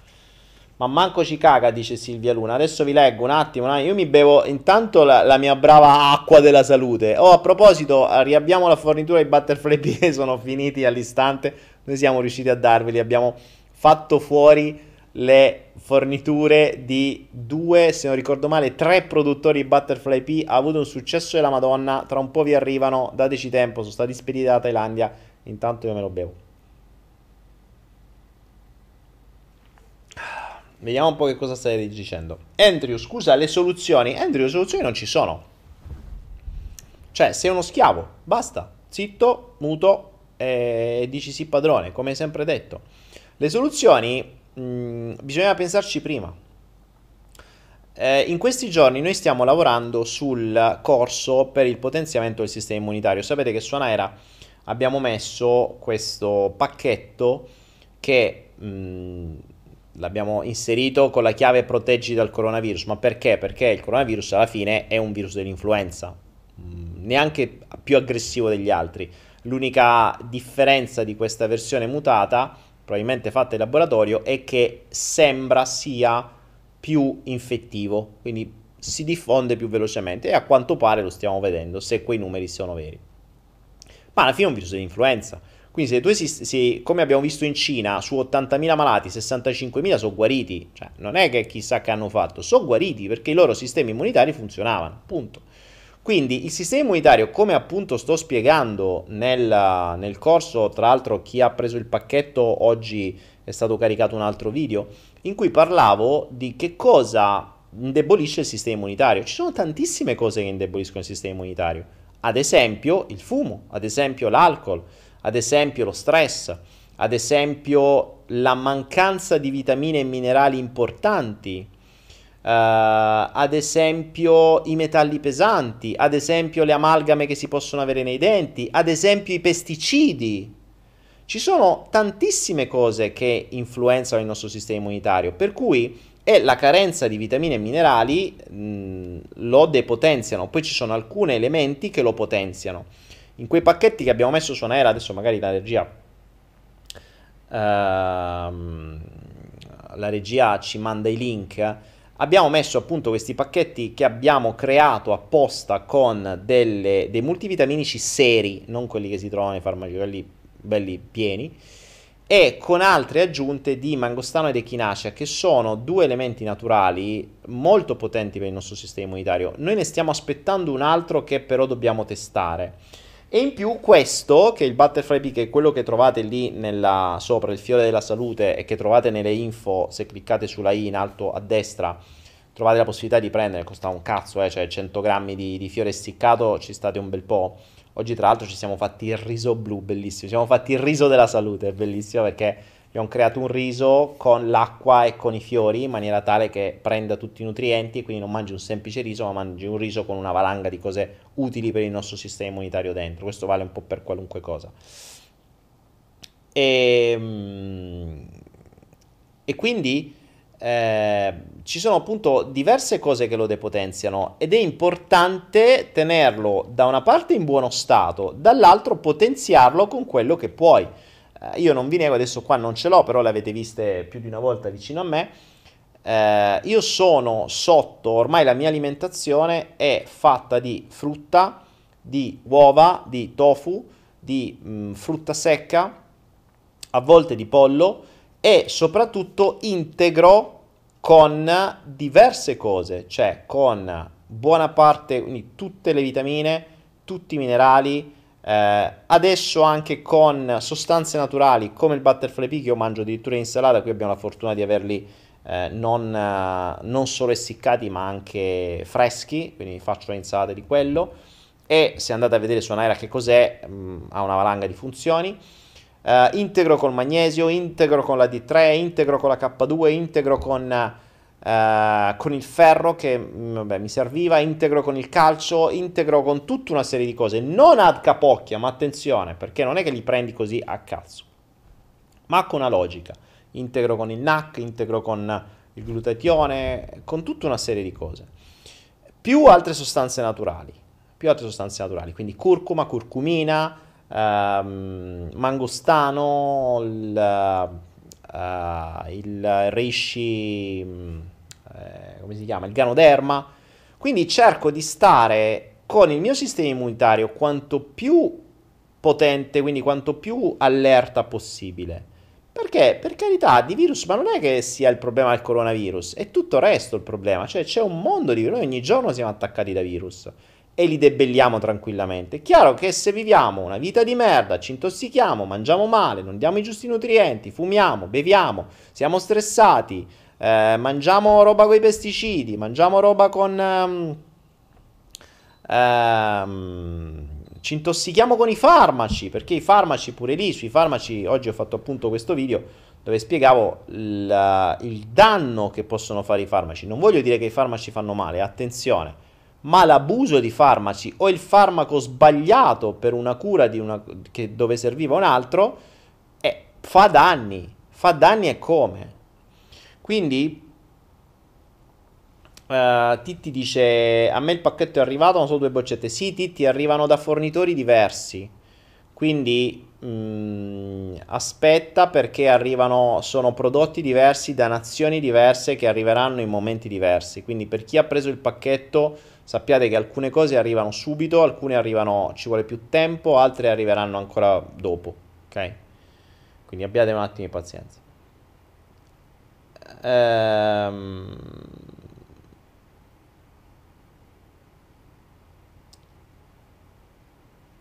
Poi, che cosa stavo dicendo?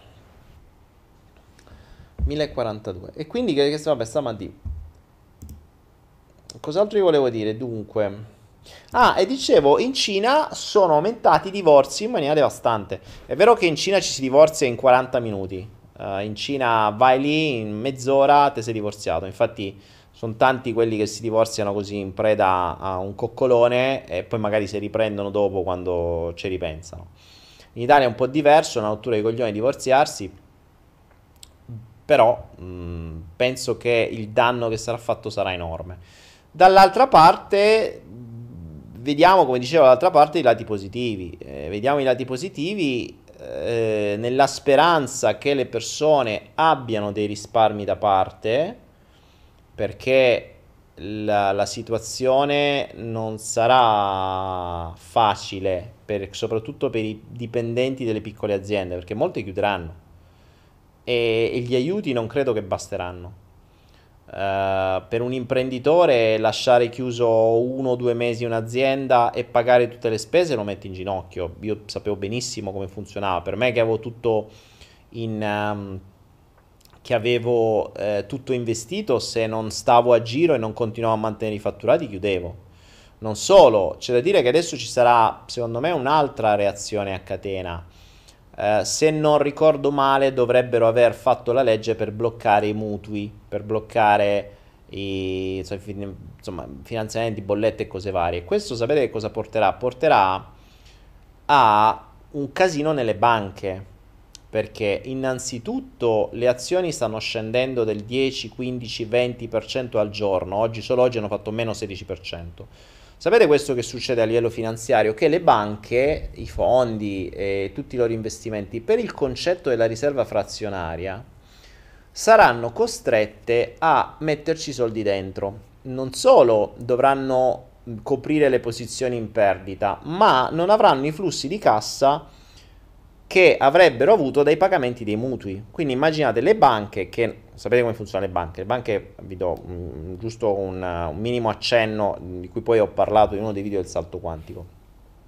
Allora in Italia, come in tutta Europa, a causa di una legge passata uh, il giorno di Natale eh, di diversi, diverso tempo fa, dove eh, si è data la possibilità di stampare non più moneta, quindi dove abbiamo dato via la sovranità, non stampiamo più noi la moneta, ma la compriamo dalla banca europea.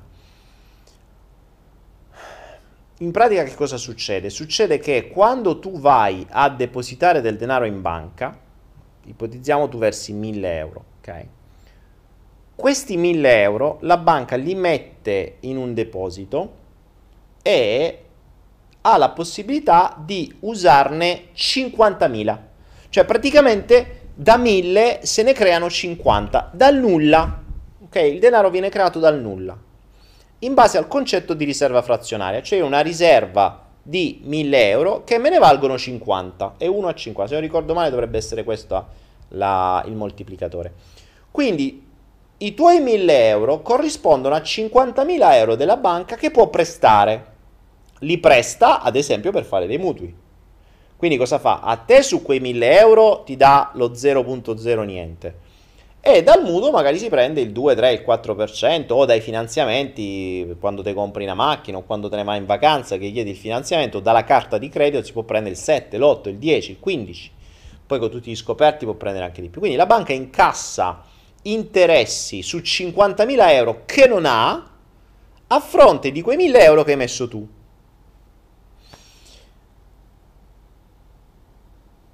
Quei 50.000 euro però li può usare anche per, cioè sempre in base a questo concetto di riserva frazionaria, la banca quei soldi che hai tu li investe anche magari in altri prodotti, come ad esempio azioni, obbligazioni, futures, eccetera. Che succede? Che la riserva frazionaria deve essere sempre mantenuta. Ecco perché quando tu vai a chiedere dei prelievi in banca, la banca si scandalizza, perché ogni 1000 euro che tu gli elevi, gliene stai elevando 50. Quindi immagina che tu gli elevi 100.000 euro, gli hai elevato 5 milioni. È un casino, la banca ci deve rimettere. In una condizione del genere, dove le azioni stanno crollando, i titoli vanno a picco, tutti i vari prodotti finanziari stanno avendo delle perdite sconcertanti, quindi la banca deve aggiungere soldi alla riserva frazionaria soldi che non arrivano neanche dai mutui perché verranno bloccati per alcuni mesi. Quindi le banche tra un po' si trova a zampa all'aria, a meno che, come al solito, arriva lo Stato e dà l'aiutino. Perché sarà loro prima di tutto che dovrà dare l'aiuto, mica a te che c'hai l'impresa, la pizzeria sotto casa con due dipendenti e fai i panuozzi napoletani. No, non te li dà a te, li darà le banche come al solito. E tanto, anche se fosse che una banca aiuta, indovina chi è che paga? Sempre te, perché per la legge italiana i correntisti, che è assurdo, forse non lo sapete, ma i correntisti pagano il debito della banca. Cioè, ve levano i soldi vostri per pagare il debito della banca. Quindi quelli fanno casi. Qui la banca è peggio dei medici. Cioè, voi quando mettete i soldi in banca vi affidate. perché quei soldi non sono più i vostri. Se la banca chiude, si prendono i vostri soldi. È vero che c'è, dice almeno 100.000 euro sono garantiti dallo Stato italiano. Sì, è vero. E secondo te vi dà subito? Voi immaginate che chiude la banca e avete 130.000 euro o avete 200.000 euro. 100.000 sono garantiti. Gli altri 100.000 se li prendono perché la banca è fallita, qualcuno dovrà pure pagare, no? Un culo all'ortolano, il cetriolo dovrà sempre, cioè il cetriolo dovrà andare sempre in culo a qualcuno, no? E va ovviamente in culo all'ortolano. Però i 100.000 che sono garantiti, secondo voi quanto tempo ci mette la banca a darveli? Lo Stato a darveli? Quando siete già morti. Cioè se voi campate solo con quelli, auguri. Ecco perché uno dei tanti consigli è non avere mai soldi solo in una banca, mai, e teneteli investiti in altri mezzi ben diversi. Uh, chi ha fatto il corso con me, quello su raddoppia il tuo patrimonio, sa bene che una delle strategie per ottenere il 10% l'anno di rendita è innanzitutto la suddivisione, perché niente è garantito ma se salta uno non mi saltano gli altri, quindi la prima cosa deve essere sicurezza dei miei risparmi. In una condizione del genere i nostri risparmi non sono che sono tantissimo sicuri, eh, quindi fate attenzione, cioè divideteli perché soprattutto le banche piccole potrebbero essere molto a rischio, mo- anche quelle grandi in realtà, non ci dimentichiamo che in America quando c'è stata la bolla dei, dei subprime eh, sono schioppate Lehman Brothers e compagni, cioè due delle, gra- delle più grandi banche americane sono schioppate, quindi facciamo attenzione. Mm, lo ha spiegato la Gard oggi, che cosa? Bisogna tenere in banca solo il minimo per pagare le bollette. Eh, ma infatti sì, Daniele, bisogna tenere in banca solo il minimo per pagare le bollette. Eh, assolutamente d'accordo, assolutamente d'accordo. Eh, Infatti io quello che consiglio poi nei vari corsi, quelli per chi ha un po' più di denaro da investire, è, quello di tenerli nelle varie, oggi come oggi, nelle varie stablecoin, cripto o banche un po' in giro per il mondo. Perché la sicurezza ci deve essere, ma devi stare in posti diversi.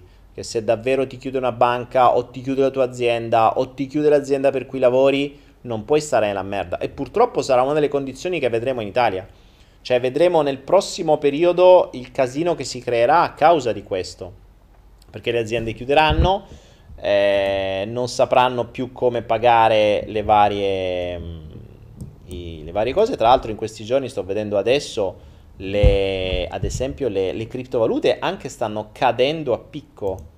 E anche questo eh, purtroppo era prevedibile, purtroppo non ci sono entrato in short, ma va bene mm, anche questo fa pensare che l'idea sia proprio quella a tutti i livelli di far crepare completamente la finanza, cioè di indebolire la media borghesia, uh, così da, da aumentare ancora di più il divario tra i grandi ricchi e i grandi poveri. Adesso i poveri che erano poveri restano poveri, i ricchi diventano sempre più ricchi, i medi se lo prendono del culo.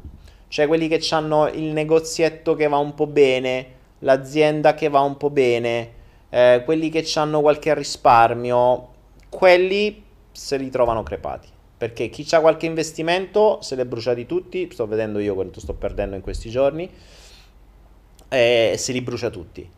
Uh, chi aveva qualche azienda pff, avrà delle perdite devastanti.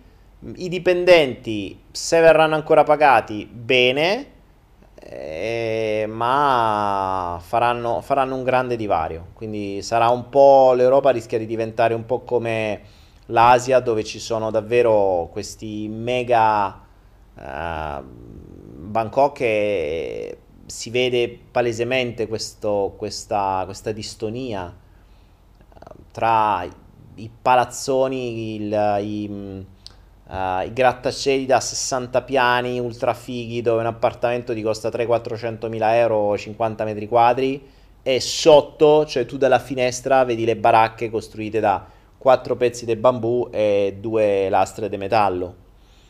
E questo è proprio il, um, il divario enorme de, di ricchezza e purtroppo sarà sempre così. Mm, per cui è vero ce lo siamo presi in del culo ormai, cioè è partito, non potevo fare più niente, tanto non è che puoi andare contro le leggi, io ho sempre detto una cosa, se hai deciso di stare in quella nazione devi rispettare le leggi.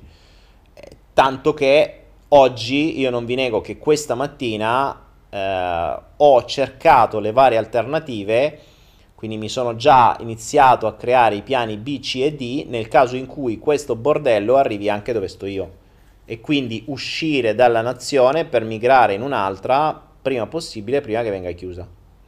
Non è facile, ma domani, questo weekend, sarà il mio lavoro, cioè preparare i vari piani alternativi, sia per il discorso uh, denaro, quindi sicurezza monetaria, sia eh, per quanto riguarda il discorso spostamenti. Perché qui si sta da Dio, non succede niente, però visto come hanno fatto in Italia, se lo vogliono eh, fare anche da altre parti del mondo, ci vuole ben poco, l'abbiamo visto in una settimana. E non voglio essere preso impreparato, assolutamente. Adesso che sappiamo come ha funzionato in Italia, mi preparo, mi preparo. Purtroppo mh, mm, è un casino eh, io spero soltanto che non sia costretto a non venire in Italia giù, perché io a, a giugno dovrei venire in Italia. Sapete che il 5 luglio ci dovrebbe essere il, uh, il Flow Lab a Torino, però a questo punto buh, eh, speriamo bene. Perché con tutto sto casino e con le previsioni che qualcuno sta dicendo dei politici, questa roba potrebbe andare avanti fino, a, ad agosto, fino a, all'estate, il che è preoccupante, anche perché poi d'estate il virus insomma, si diffonde un po' meno che fa caldo. Però vediamo. Allora, vediamo un po' che cosa sta dicendo. Aiuto, io ho un piccolo negozio, non so come fare per pagare le merci a fine mese, Marzia Z. Ecco, appunto, questo è il problema, perché gli aiuti statali, se saranno, saranno dei crediti d'imposta. Eh, ma i fornitori, cioè, se tu cominci a non pagare i fornitori, i fornitori non pagheranno i fornitori. Succede un delirio, è una reazione a catena. E mi fa strano, molto strano, che questa cosa non sia stata prevista. Anzi, mi sembra proprio che è stata prevista e fatta apposta. E questo è il concetto. Questa è la cosa che più mi spaventi. Mi spaventa. Ehm... Manuele di Febbo, ma come fino all'estate? Eh, Manuele di Febbo, questo leggevo oggi da qualche parte su ansa.it. Io le mie fonti di informazioni non sono a TV perché non ce l'ho ma sono ansa.it, non ansia.it, ansia, però vabbè, ansa si chiama ansa perché mette ansia, è quello. Ansia, ansa.it, Reuters, se volete, sono le agenzie informazioni italiane, e, e poi vedo quelle internazionali, eh, quindi per la Thailandia il Bangkok Post, per uh, uh, il Daily Insider, mi pare, vabbè, insomma, un po' di cose internazionali. Poi sono iscritto alle newsletter, quindi mi arrivano direttamente le notizie su, su mail e via. Per cui... Mm,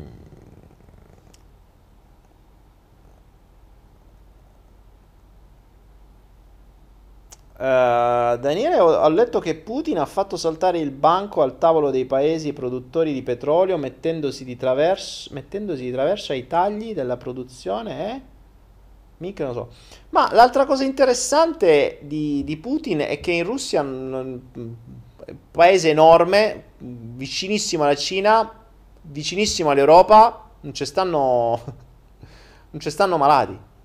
O non li dicono, o l'ammazzano prima, o, non, o là lì non arriva. Boh, strano. È strano che... È davvero strano che si sia diffuso e che si stia diffondendo nei paesi base Rothschild. Cioè, hanno dato la colpa alla Cina, però la Cina, l'abbiamo visto, è durata una settimana sta storia, un mese, che è durato un mese? Cioè, è sparita la Cina, la Cina ha risolto.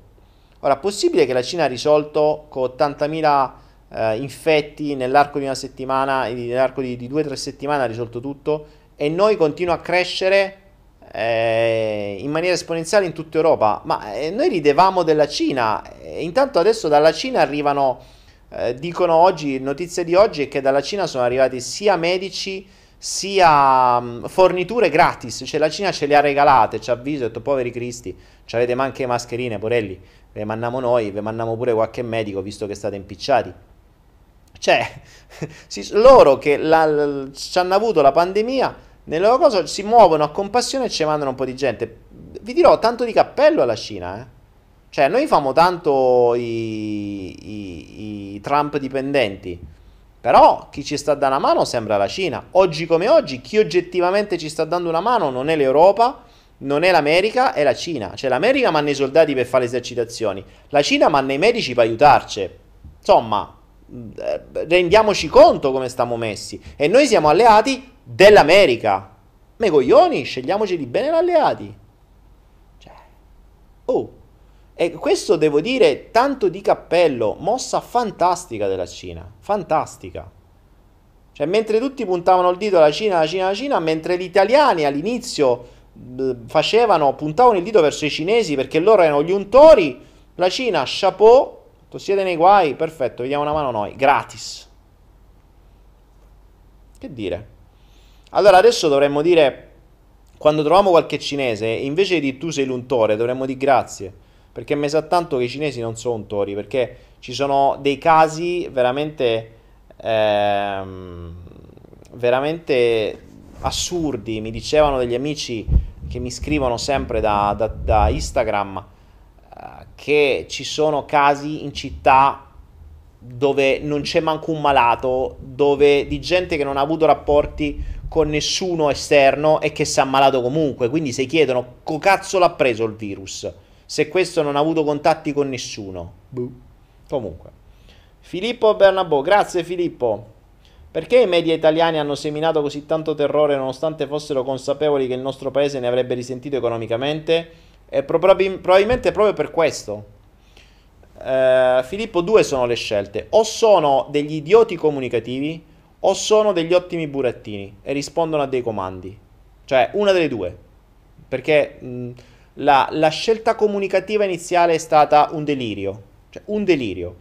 Chiunque sa che lo stress e la strategia del terrore genera un, deponzia- un depotenziamento del sistema immunitario. Quindi, se tu hai davvero a cuore la salute dei tuoi cittadini, l'ultima cosa che devi fare è generare stress e paura. Che cosa hanno fatto? Quello. Eh, allora sei cretino. Cioè, o sei cretino, o davvero chi sceglie la comunicazione da dare e chi permette di dare determinate notizie sui giornali è un idiota, oppure lo fai apposta. Visto che però la strategia del terrore è quella che è sempre stata usata per poi spostare la finestra di Overton, per far accettare misure maggiori di, mm, di restrizioni maggiori, restrizioni di privacy, eccetera, mm, penso più la seconda, penso più la seconda, perché davvero cioè, all'inizio è, è, è, stato un delirio, ve la ricordate la settimana fa? Eh, cioè, è stato veramente il panico, non aveva senso. Questo indebolisce il sistema immunitario, quindi adesso io mi chiedo, ma è, è il coronavirus che ha, ha ammazzato tanta gente o il sistema immunitario che ha portato, che stando nel terrore è diventato più cagionevole e quindi ne ha fatti di più? Quanti morti ha fatto la televisione? Non lo sapremo mai perché non sappiamo quante persone sarebbero potute guarire invece di andare intubate in terapia intensiva. Eh, perché? Perché se tu mi crei il panico su una cazzo di cosa del genere, eh, tu non respiri e c'hai problemi respiratori, eppure in un attacco di panico, oh, in un attacco di panico tu non respiri. Cioè, è molto simile. Quindi se le persone le tieni nel panico... Eh diventa molto più facile che si ammalano. Ora, diamo per buono che il virus esista e che c'è e che per carità va in giro. Ma diamo anche per buono che il 99% dei casi guarisce. Ora, se noi abbiamo una mortalità e una, un, così ta- un così alto numero di gente intubata dentro la terapia intensiva più alto di quello che c'era in Cina, ci dobbiamo fare due domande. E guarda caso, chissà come mai il numero di malati è, è iniziato in, è, è aumentato esponenzialmente dopo la propaganda pubblicitaria e il terrorismo psicologico. Sarà un caso? Ma per carità, è sempre tutto un caso. Però, queste cose non le sappiamo mai. Rimane il fatto che chiunque, qualunque medico, qualunque laureando, qualunque eh, persona che studia medicina o infermieristica o quel che è, sa benissimo che lo stress è fonte di abbassamento e depotenziamento del sistema immunitario. Punto. Visto che nostro, la nostra armata di protezione verso i virus, se tu me lo depotenzi, poi non te lamentare che il virus si diffonde. Cioè, quella è strage, eh, però vabbè, lasciamo perdere. Daniele, per favore, spiegaci bene questa storia dei 30.000 soldati americani. Ma Marzia, l'ho spiegato l'altra volta. Defense Europe 2020 era già previsto da tanto tempo. Nel 2015 l'Italia ha firmato gli accordi PESCO. Eh, guarda caso, l'Europa in questi giorni ha pure eh, firmato e stanziato dei soldi per. Indovinate per che cosa? Per, per l'Europa ha stanziato un sacco di soldoni per aiutare i paesi europei a Ah? Indovinate? Ah? Forza che lo sapete? L'Europa ha stanziato un sacco di miliardi in questi giorni per aiutare i paesi europei a, ovviamente, a migliorare le infrastrutture per far passare le colonne di mezzi pesanti. La priorità è quella, no? Eh, per forza. Ci abbiamo quelli che devono fare le esercitazioni. Che cazzo fanno a passare i camion con i carri armati con gli Abrams sopra da 700 tonnellate? Priorità, ragazzi, priorità. Io facevo i flow tempo fa dove si diceva le priorità fanno le missioni delle persone. Guardate quali sono le azioni e lì capirete la priorità della gente. L'America ci manna i soldati per fare le esercitazioni mentre tutti stanno chiusi in casa, la Cina ci manna i medici e le attrezzature per debellare sto cazzo di virus.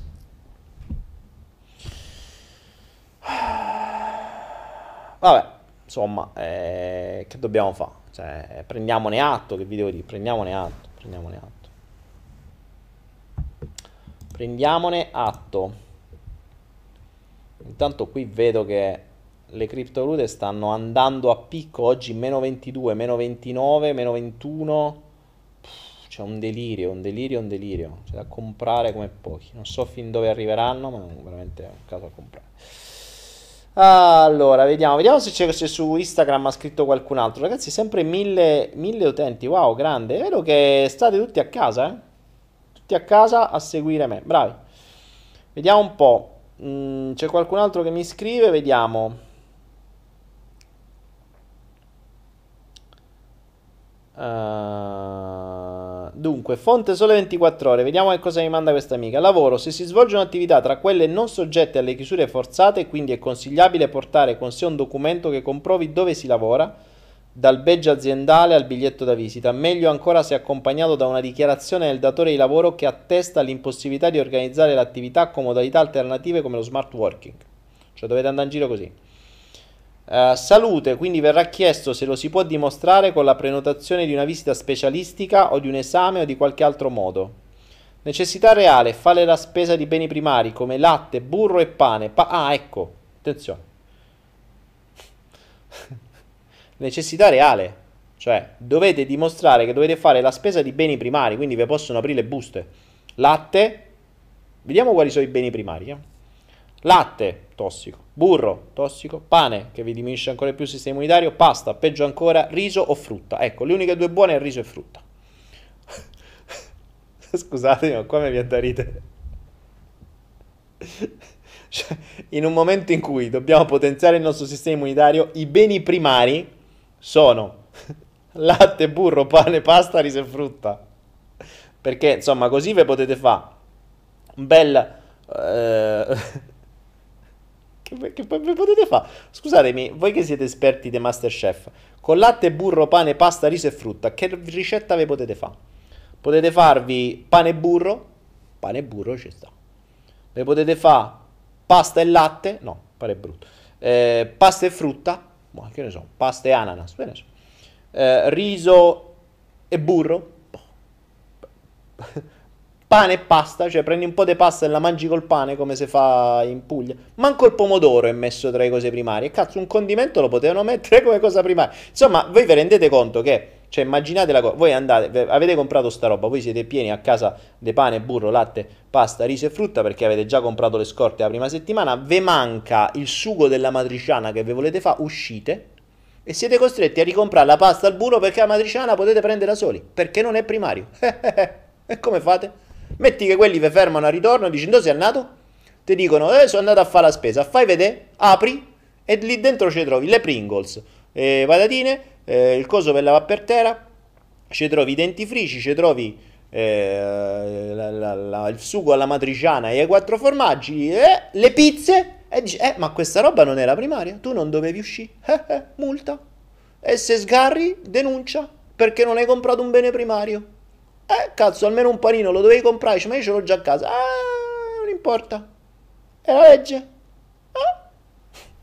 Io sto facendo una questo è, è, una roba pubblica perché giustamente dovete saperle queste cose. Che mettete che uscite vi trovate queste cose, ci sono andato a fare la spesa, però dovete sapere quali sono i beni primari secondo la legge. Burro e latte, caseina, tra le cose che fanno più male in assoluto. Pane e pasta, che ve lo dica fa? Cereali che indeboliscono ancora di più, zuccheri. Riso è l'unica. Magnatevi riso in bianco. Ecco, fate così. Magnatevi riso in bianco e della frutta, che è meglio. Fate così che è meglio. La frutta pulitela bene, levategli la buccia perché i pesticidi diminuiscono il sistema immunitario. Riso poco. Se volete fatevelo con i fiori che diventa blu che è ancora più buono. Bene, grazie Sara che mi ha mandato sta roba. Vediamo se uh, riesco ad avere. Oh, io mi sto leggendo, guarda, in tempo reale leggo sul mio telefonino le informazioni che mandate voi, mi, che mi mandano su Instagram. Uh, mandate sul mio Instagram, cercate Daniele Penna, aggiungetemi, followatemi e mandatemi quello che accade nelle vostre città, perché poi magari facciamo davvero questa mezza maratona in cui. Mm, in cui sì, allora, complimenti, sto guardando il sito della menzione del flow scorso, di vendere i titoli allo scoperto e credo di aver capito che comunque una parte se la tiene, cavolo. C'è molto da imparare. Oggi ok, a Sassari e Interland hanno bloccato internet. A Sassari e Interland hanno bloccato internet per un'ora. Ole! Grande! Iniziano le prove di blocco di internet.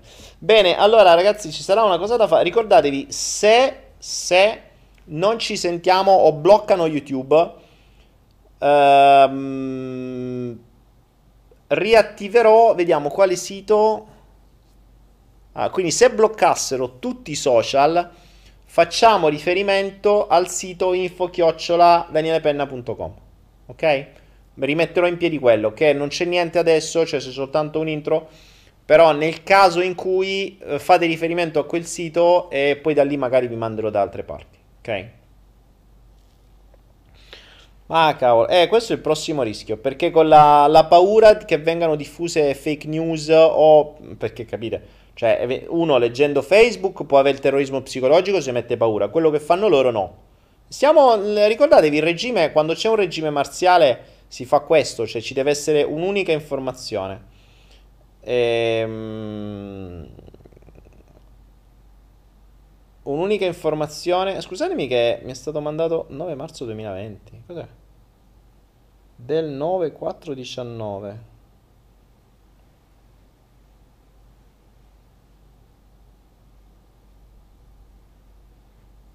Ah, interessante, scusatemi un attimo, qui una, una persona mi manda un ritaglio di un giornale che è del 9-4-2019, cioè un anno fa esatto, dove a caratteri cubitali c'era il titolo L'influenza è record, contagiati in 8 milioni l'anno scorso e non è stata pandemia. Finora 809 pazienti in terapia intensiva, 198 i morti. Questo accadeva l'anno scorso con l'influenza, eppure non c'è stato tutto sto bordello. Chissà come mai. Grazie Gabriele Zappa. È interessante vedere in tempo reale quello che mi mandate. Ehm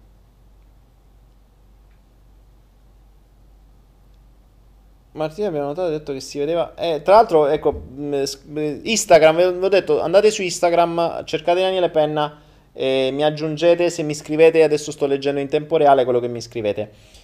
Uh, qua qualcuno mi ha scritto. Dani, l'altra volta io e un mio amico Martino abbiamo notato e detto che si vedeva un cielo pulitissimo, mai visto prima d'ora. Inoltre, ovviamente, anche aria più pulita. Sembra la sera abbiamo visto, la luna, abbiamo visto una luna mai vista prima. Ti sto seguendo in diretta, Stefano. Grazie Stefano. Vediamo chi altri mi sta scrivendo.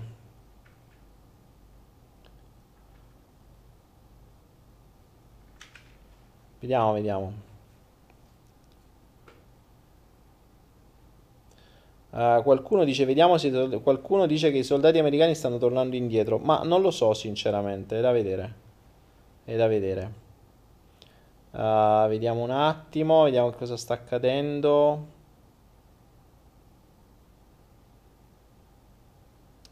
Ah, vi sto, sto seguendo davvero in diretta quello che mi dite. Mi state menzionando nelle storie, vediamo un po' che cosa mi menzionate.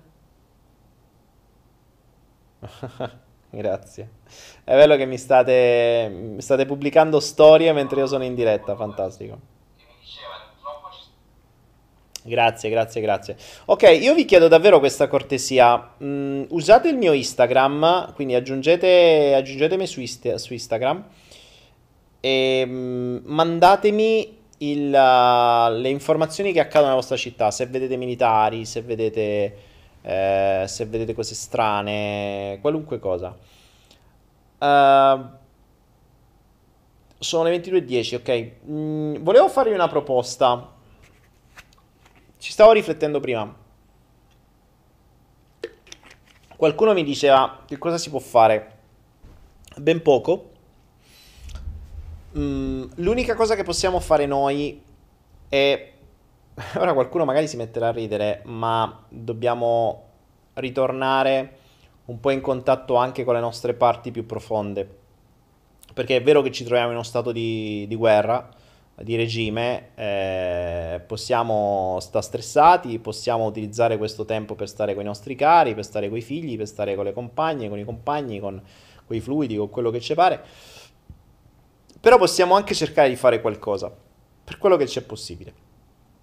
Ecco, la cosa interessante è che grazie a questa pandemia sono aumentati notevolmente i, i followers di, di questa trasmissione che per me è una vera e propria trasmissione. Ora, se non ci banna YouTube, cioè se non viene chiuso, mh, mm, vorrei tentare martedì prossimo di fare una meditazione di massa, ovvero un invio di intenzione di massa. Per gli studi che sono stati fatti mm, in passato da tante persone, abbiamo la certezza che le intenzioni di massa sono molto più potenti di quelle mandate da un solo singolo. Quindi la mente coordinata di migliaia di persone tutti assieme fa la differenza. Ovviamente dovremmo essere tanti, quindi l'1% della popolazione non lo raggiungeremo mai. Però se si diffondesse la voce e magari martedì prossimo fossimo 3, 4, 5, 10.000 online, la vedo dura, però se ognuno di voi che siete 1000 online dicesse a altre 10 persone di esserci perché è l'unica cosa che magari possiamo fare noi, cioè stiamo dentro casa, non è che possiamo fare più di tanto. Però tutti assieme in grande numero potremmo creare quella che viene chiamata in questi mondi spirituali un'egregora, cioè una, una sorta di nuvola, una sorta di coscienza collettiva, una sorta di, uh, di vibrazione che potrebbe, se fossimo veramente tanti, aiutare a fare qualcosa. Noi l'abbiamo fatta un paio di volte, se non ricordo male, un'edizione di massa. Una volta quando si aprì quel... Um, quel uh, una grossa perdita di petrolio nel mare, non riuscivano a debellare, insomma un casino. E fu, fu, bello perché dal giorno dopo che facevamo meditazione di massa cominciarono a risolvere. Sarà stato un caso, però insomma è stato bello per noi vedere che guarda caso dal giorno dopo riuscivano a risolvere. Eh, magari potremmo farla e vedere se dal giorno dopo cominciano a diminuire i malati in Italia. Chi lo sa?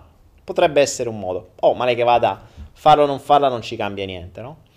Intanto ci mettiamo in una vibrazione positiva, eh, la prepariamo, la, mm, la facciamo tutti assieme e quella sera eh, però vi, vi, chiedo appunto di diffondere l'idea. Iniziate già a spargere la voce, martedì prossimo vi preparerò magari eh, un po' di cose su, mm, prima su Instagram, su Facebook, eccetera, però prepariamoci anche al peggio, prepariamoci che internet sia spento e in quel caso potremo fare ben poco. Potremo fare ben poco, ci vediamo sul mio sito, vediamo che cosa succede. Eh, però eh, non vi, vi, faccio sapere perché potrebbe anche darsi che io la prossima settimana non ci sia. Proprio per quello stesso motivo per cui vi ho detto prima che mh, mm, sto creando i piani A, B, C, D, E, F, G. Quindi eh, ve la lancio lì come idea. Ma prima di iniziare a dirlo a tutti, iniziate a dire che probabilmente a breve ci sarà, ma vi aggiorno. Vi aggiorno perché devo vedere quando devo partire, perché potrebbe darsi che a breve devo girare un po' per, per pararmi il culo, ok? Perché qui potrebbe arrivare, potrebbe anche no, però vediamo, perché se l'andazzo è un po' più difficile che, atta- che attecchisca qui, perché è vero che siamo sotto egemonia inglese, ma eh, vediamo. Quindi Fabiana dice domani ne parlo sulla mia pagina olistica. Sì Fabiana, comincia a spargere la voce, eh, però non dare una data esatta, perché ripeto, non vorrei dirvi lo facciamo e poi martedì non ho internet, ok? Perché sono da un'altra parte del mondo. Quindi ci sta. Eh, ok. Ah, tra l'altro, vabbè, la mia mail è info-danielepenna.com, però non mi intasatemi di mail. info-danielepenna.com vi fa capire che danielepenna.com è il mio sito, che non uso mai, che è soltanto un biglietto da visita, ma che nel caso di urgenza, a sto punto vedremo nel caso di calamità naturale o di spegnimento dei mezzi di comunicazione, certo se spengono internet non accede neanche al mio sito, se invece spengono soltanto le... i social, allora al sito si potrebbe accedere. E in quel caso possiamo trovare altri escamotage, non so esattamente come però vediamo. Ok ragazzi, sono le 22.15, io direi che per questa sera iniziamo ad andare verso la chiusura. Eh, ascoltiamo un po' Mm, allora, vediamo un po' che cosa mi dite voi. Meditazione per quale obiettivo, Valentina Maini? Eh, la meditazione è per velocizzare il debellamento del virus, per uh, aiutare i malati a guarire prima possibile, per schermarci noi dalla, dall'eventuale, da tutto questo casino. Quindi potenziare il nostro sistema immunitario e schermarci dall'eventuale acquisizione in ingresso del virus. Questo dovrebbe essere la base. Ripeti il sito danielepenna.com. Molto semplice, il mio nome è cognome.com. Com, non con. Uh, Twitch mi dice Babila. Mh, mm, teoricamente Twitch è di Amazon, difficilmente lo chiuderanno, però sì, male che vada andiamo su Twitch. C'è anche il mio WhatsApp, uh, sì Alezina, è vero, su Facebook, sulla mia pagina c'è anche il mio WhatsApp, nella parte sopra nel banner verde che gira, alla fine c'è un WhatsApp dove potete scrivermi, quello è attivo. Non lo leggo sempre, però quello è attivo. Però invece se volete arrivare direttamente sulla, um, uh, sul mio telefono, che questo qui, o quest'altro, ne ho due, in realtà questo è quello dei codici, eh, quindi su Instagram, scrivetemi su Instagram, Daniele Penna, cercate Daniele Penna su Instagram, mi trovate col mio faccione al solito, sempre la stessa foto mi aggiungete là e via. Estifish dice cialtrone, cialtrone, grazie Estifish, sono un cialtrone. Grande, sono, sono di intralcio. Ma sto virus è, è arrivato via aria e sto virus è arrivato, boh, è arrivato, sapete come è arrivato? Non si sa come è arrivato in Italia. La cosa bella è che in Italia ancora non si sa come è arrivato. Non, non, si sa chi è stato il paziente 0, perché il paziente 1 sembra sia stato infettato da uno che non c'aveva il virus, cioè per un miracolo. Poi non si è avuto altre notizie perché poi è scoppiato e si sono dimenticati tutti come al solito.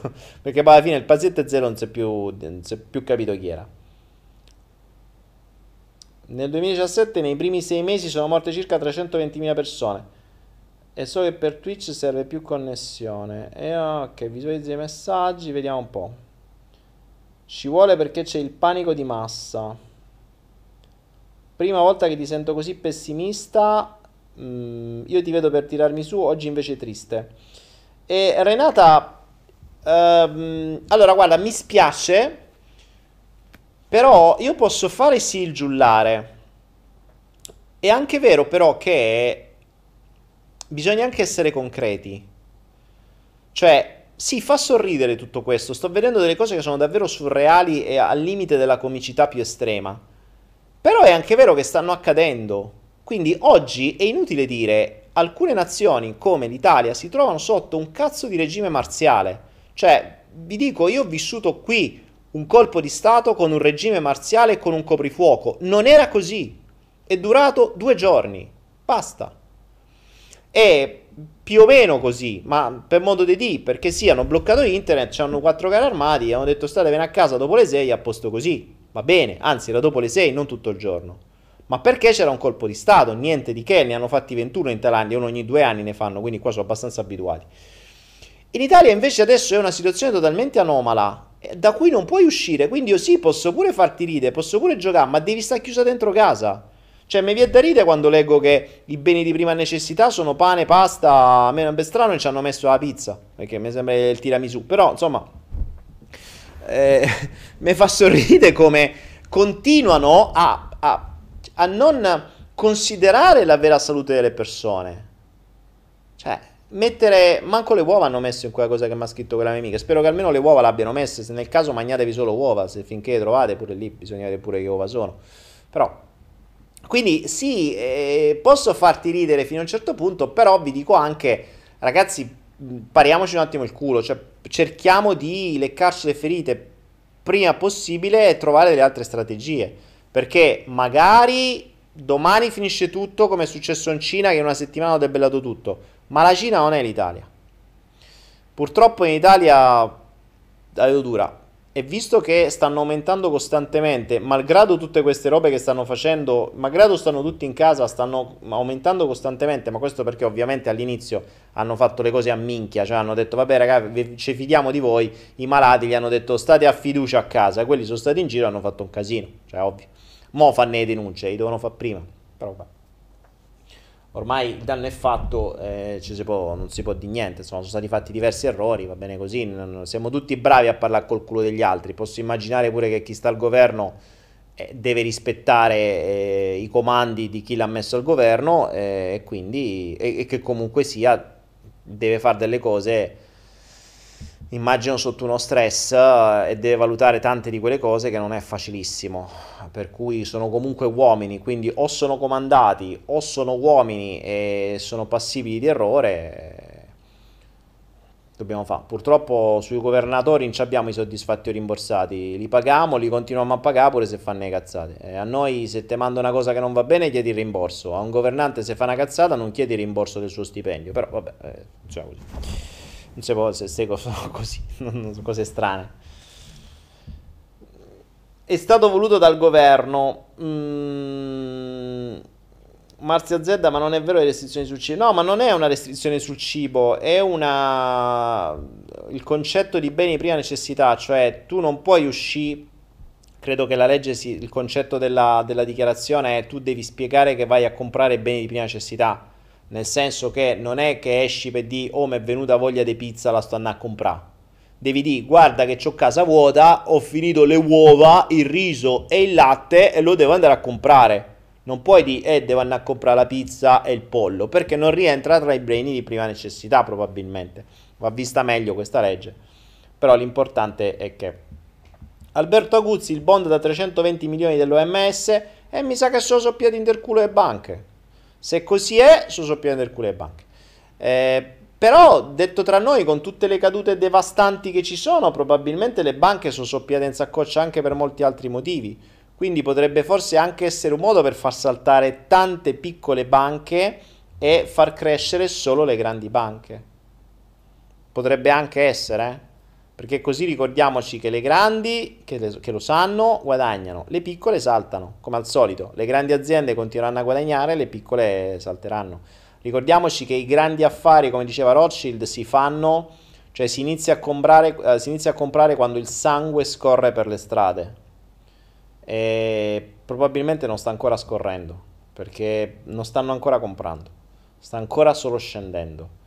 Quindi insomma, sui mercati sto vedendo davvero un panico che non vedevo dal 2009, forse anche di più. Eh, non è stato durante le torri, non è stato durante i bond, eh, dove io persi tutto. E insomma, sul mercato si sta delineando una situazione che non è per niente carina. Quindi prendiamone atto. Inutile che vi vengo a dire qui, ragazzi, sì, giochiamo, scherziamo, Dio che cazzate. No, non è così. Cioè, state dentro casa e ve lo consiglio, state dentro casa perché state in regola marziale e dovete rispettarle, se non ci dovevate stare in Italia.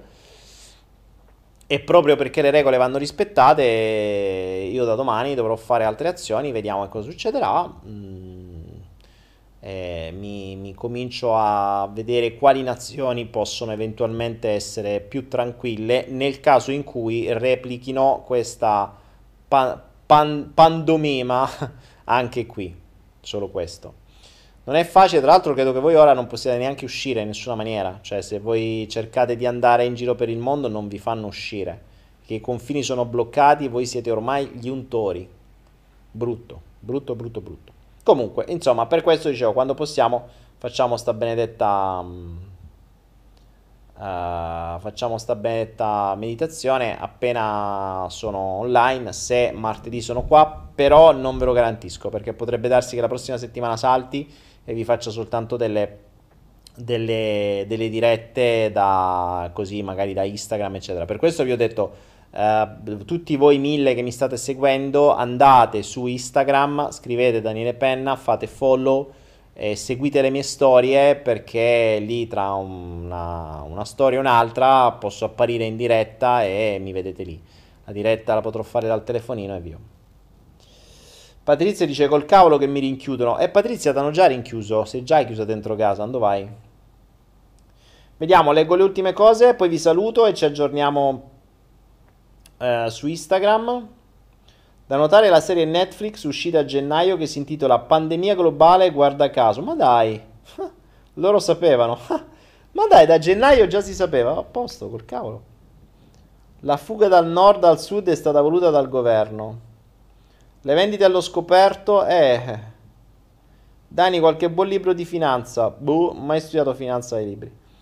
Hai ragione, non posso tornare nemmeno a casa mia, dice Renata Coralieva, che immagino tu sia dell'est, non puoi rientrare a casa. Hanno chiarito che il decreto Conte non vieta le passeggiate. Ah, meno male. Dani, qualche buon... No, ancora. Un tedesco se l'è presa col collega cinese, poi lui è venuto di passaggio in Italia con il raffreddore guarito, poi hanno scoperto che aveva il corona. Ma vabbè. Secondo te è tutto a caso il caso e la coincidenza non esistono? Eh, l'ho sempre detto, il caso e le coincidenze non esistono. Soprattutto in cose del genere mh, non ci credo manco morto che è un caso. No, non, non siamo con le tecnologie e le conoscenze che abbiamo, non siamo nel... non è possibile che una cosa del genere si diffonda per sbaglio. Per sbaglio. Senza contare che si sa benissimo che il virus di Wuhan è stato creato in laboratorio, quindi se proprio lo volevi evitare non creavi laboratori dove creavi virus in laboratorio. Quindi, uh, come possiamo evitare il peggio in questa situazione? Stai tranquilla, uh, pensa alla tua salute, inizia ad avere comportamenti sani, smetti di fumare se stai fumando, smetti di bere mm, alcol se stai bevendo alcolici, smetti di mangiare merda se stai mangiando merda, uh, smetti di mangiare cereali, smetti di mangiare latticini, ma veramente mangiati un riso bianco fa meno male, uh, ma soprattutto mm, non farti prendere dallo stress, cioè sii razionale, ok è una situazione anomala, ok può far paura, ma può far paura perché non conosci. Usa il tempo per informarti, per studiare, per stare con le persone care. Eh, se hai qualcuno che ami con la persona che ami, goditela, magari come non te la sei mai goduta fino ad oggi perché lavoravate, facevate, dicevate, se hai dei figli stai con loro, anzi approfitta per stare con loro e fargli capire come queste cose non devono mh, condizionargli la vita. Potrebbe essere molto traumatico ehm, per i bambini una cosa del genere, non andare a scuola, non vedere gli amichetti, potrebbero non capirlo ed ecco lì che i genitori devono avere il ruolo importante di poter far comprendere ai bambini questa cosa come se fosse un gioco. Uh, vi, mm, vi consiglierei di riguardarvi La vita è bella di capolavoro di, di Coso, come si chiama, del nostro comico italiano eh, dove fa passare al bambino la guerra come un gioco. Ecco, quello potrebbe essere un bello spunto da usare con i bambini piccoli per far vedere tutto questo come un gioco. Perché se gliela fate vivere come un delirio, potrebbero, potrebbe traumatizzarli a vita. Se invece un gioco, è una roba che passa così, la televisione non gliela fate neanche vedere, re- queste potrebbero essere quelle mezze bugie bianche che potrebbero tornare utili per non creargli dei casini dopo. Non dovete dire bugie, ma dovete reimpacchettarle in modo tale che per loro non sia traumatico. Certo, dovete stare con i vostri bambini, il che è molto traumatico per molti genitori. Questa è la cosa preoccupante. Benigni, esatto, Carla. Manuela Di Fiabo dice voglio uscire di casa. Manuela, statene a casa, che devi fare? Devi andare a fare gli spritz, lascia perdere, lascia fare, stiamo tranquilli. Bene. Ragazzi, sono le 10 e mezza. Vi ringrazio per questa serata. Vi aspetto su Instagram. Cercatemi su Daniele Penna, o meglio, andate su Instagram, cercate Daniele Penna, mi trovate col mio faccione. Mi aggiungete, mi followate, seguite le storie, scrivetemi se avete delle notizie, magari mandatemi dei report di quello che accade nella vostra zona, se vedete cose strane, se vedete militari, non li vedete, se vi Uh, se vi chiudono internet, se siete degli infermieri, se con medici, se conoscete delle persone, sarebbe da intervistarli. Uh, insomma, mh, mm, stiamo. Io usatemi come una sorta di osservatorio. Avete visto quello che abbiamo fatto stasera? Ho semplicemente rimbalzato le notizie che mi avete dato voi. Perché almeno ognuno di voi ha soltanto la visuale della propria zona. Io da tutti voi posso avere una visuale più globale e ve la rigiro così che magari chi è di Sassari sa che cosa sta accadendo a Bergamo, chi è di Bergamo sa che cosa sta accadendo a Canicattì. Vediamo come si sviluppa questa situazione, eh, cerchiamo di stare aggiornati, io vi aggiorno via Instagram, vi aggiorno via Facebook, vi aggiorno via YouTube, sempre che non ce lo chiudano. Eh, mi raccomando, tenete il vostro sistema immunitario potenziato, se volete un po' di questi fiori ce li abbiamo ancora, che sono questi che mi sto bevendo io sempre per il mio potenziamento del sistema immunitario. C'è sempre il pacchetto su Anaera per il, potenziamento del sistema immunitario con vitamine, minerali eh, e sostanze che lo aiutano. Eh, questo è quello che potevo fare da qui. Continuiamo a fare il corso sul potenziamento del sistema immunitario che appare insieme al pacchetto per chi l'ha comprato.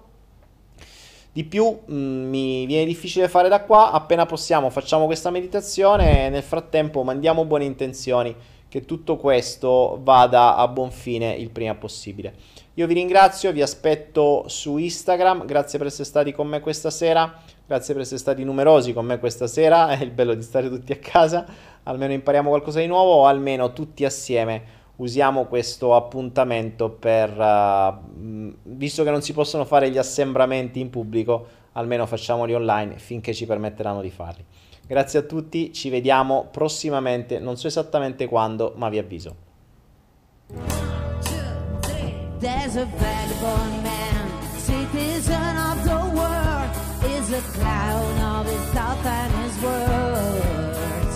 Like a cat, sometimes fast, and sometimes much more slow, and his song is follow the flow. He's just doing what he can between reality and his scars. He's still searching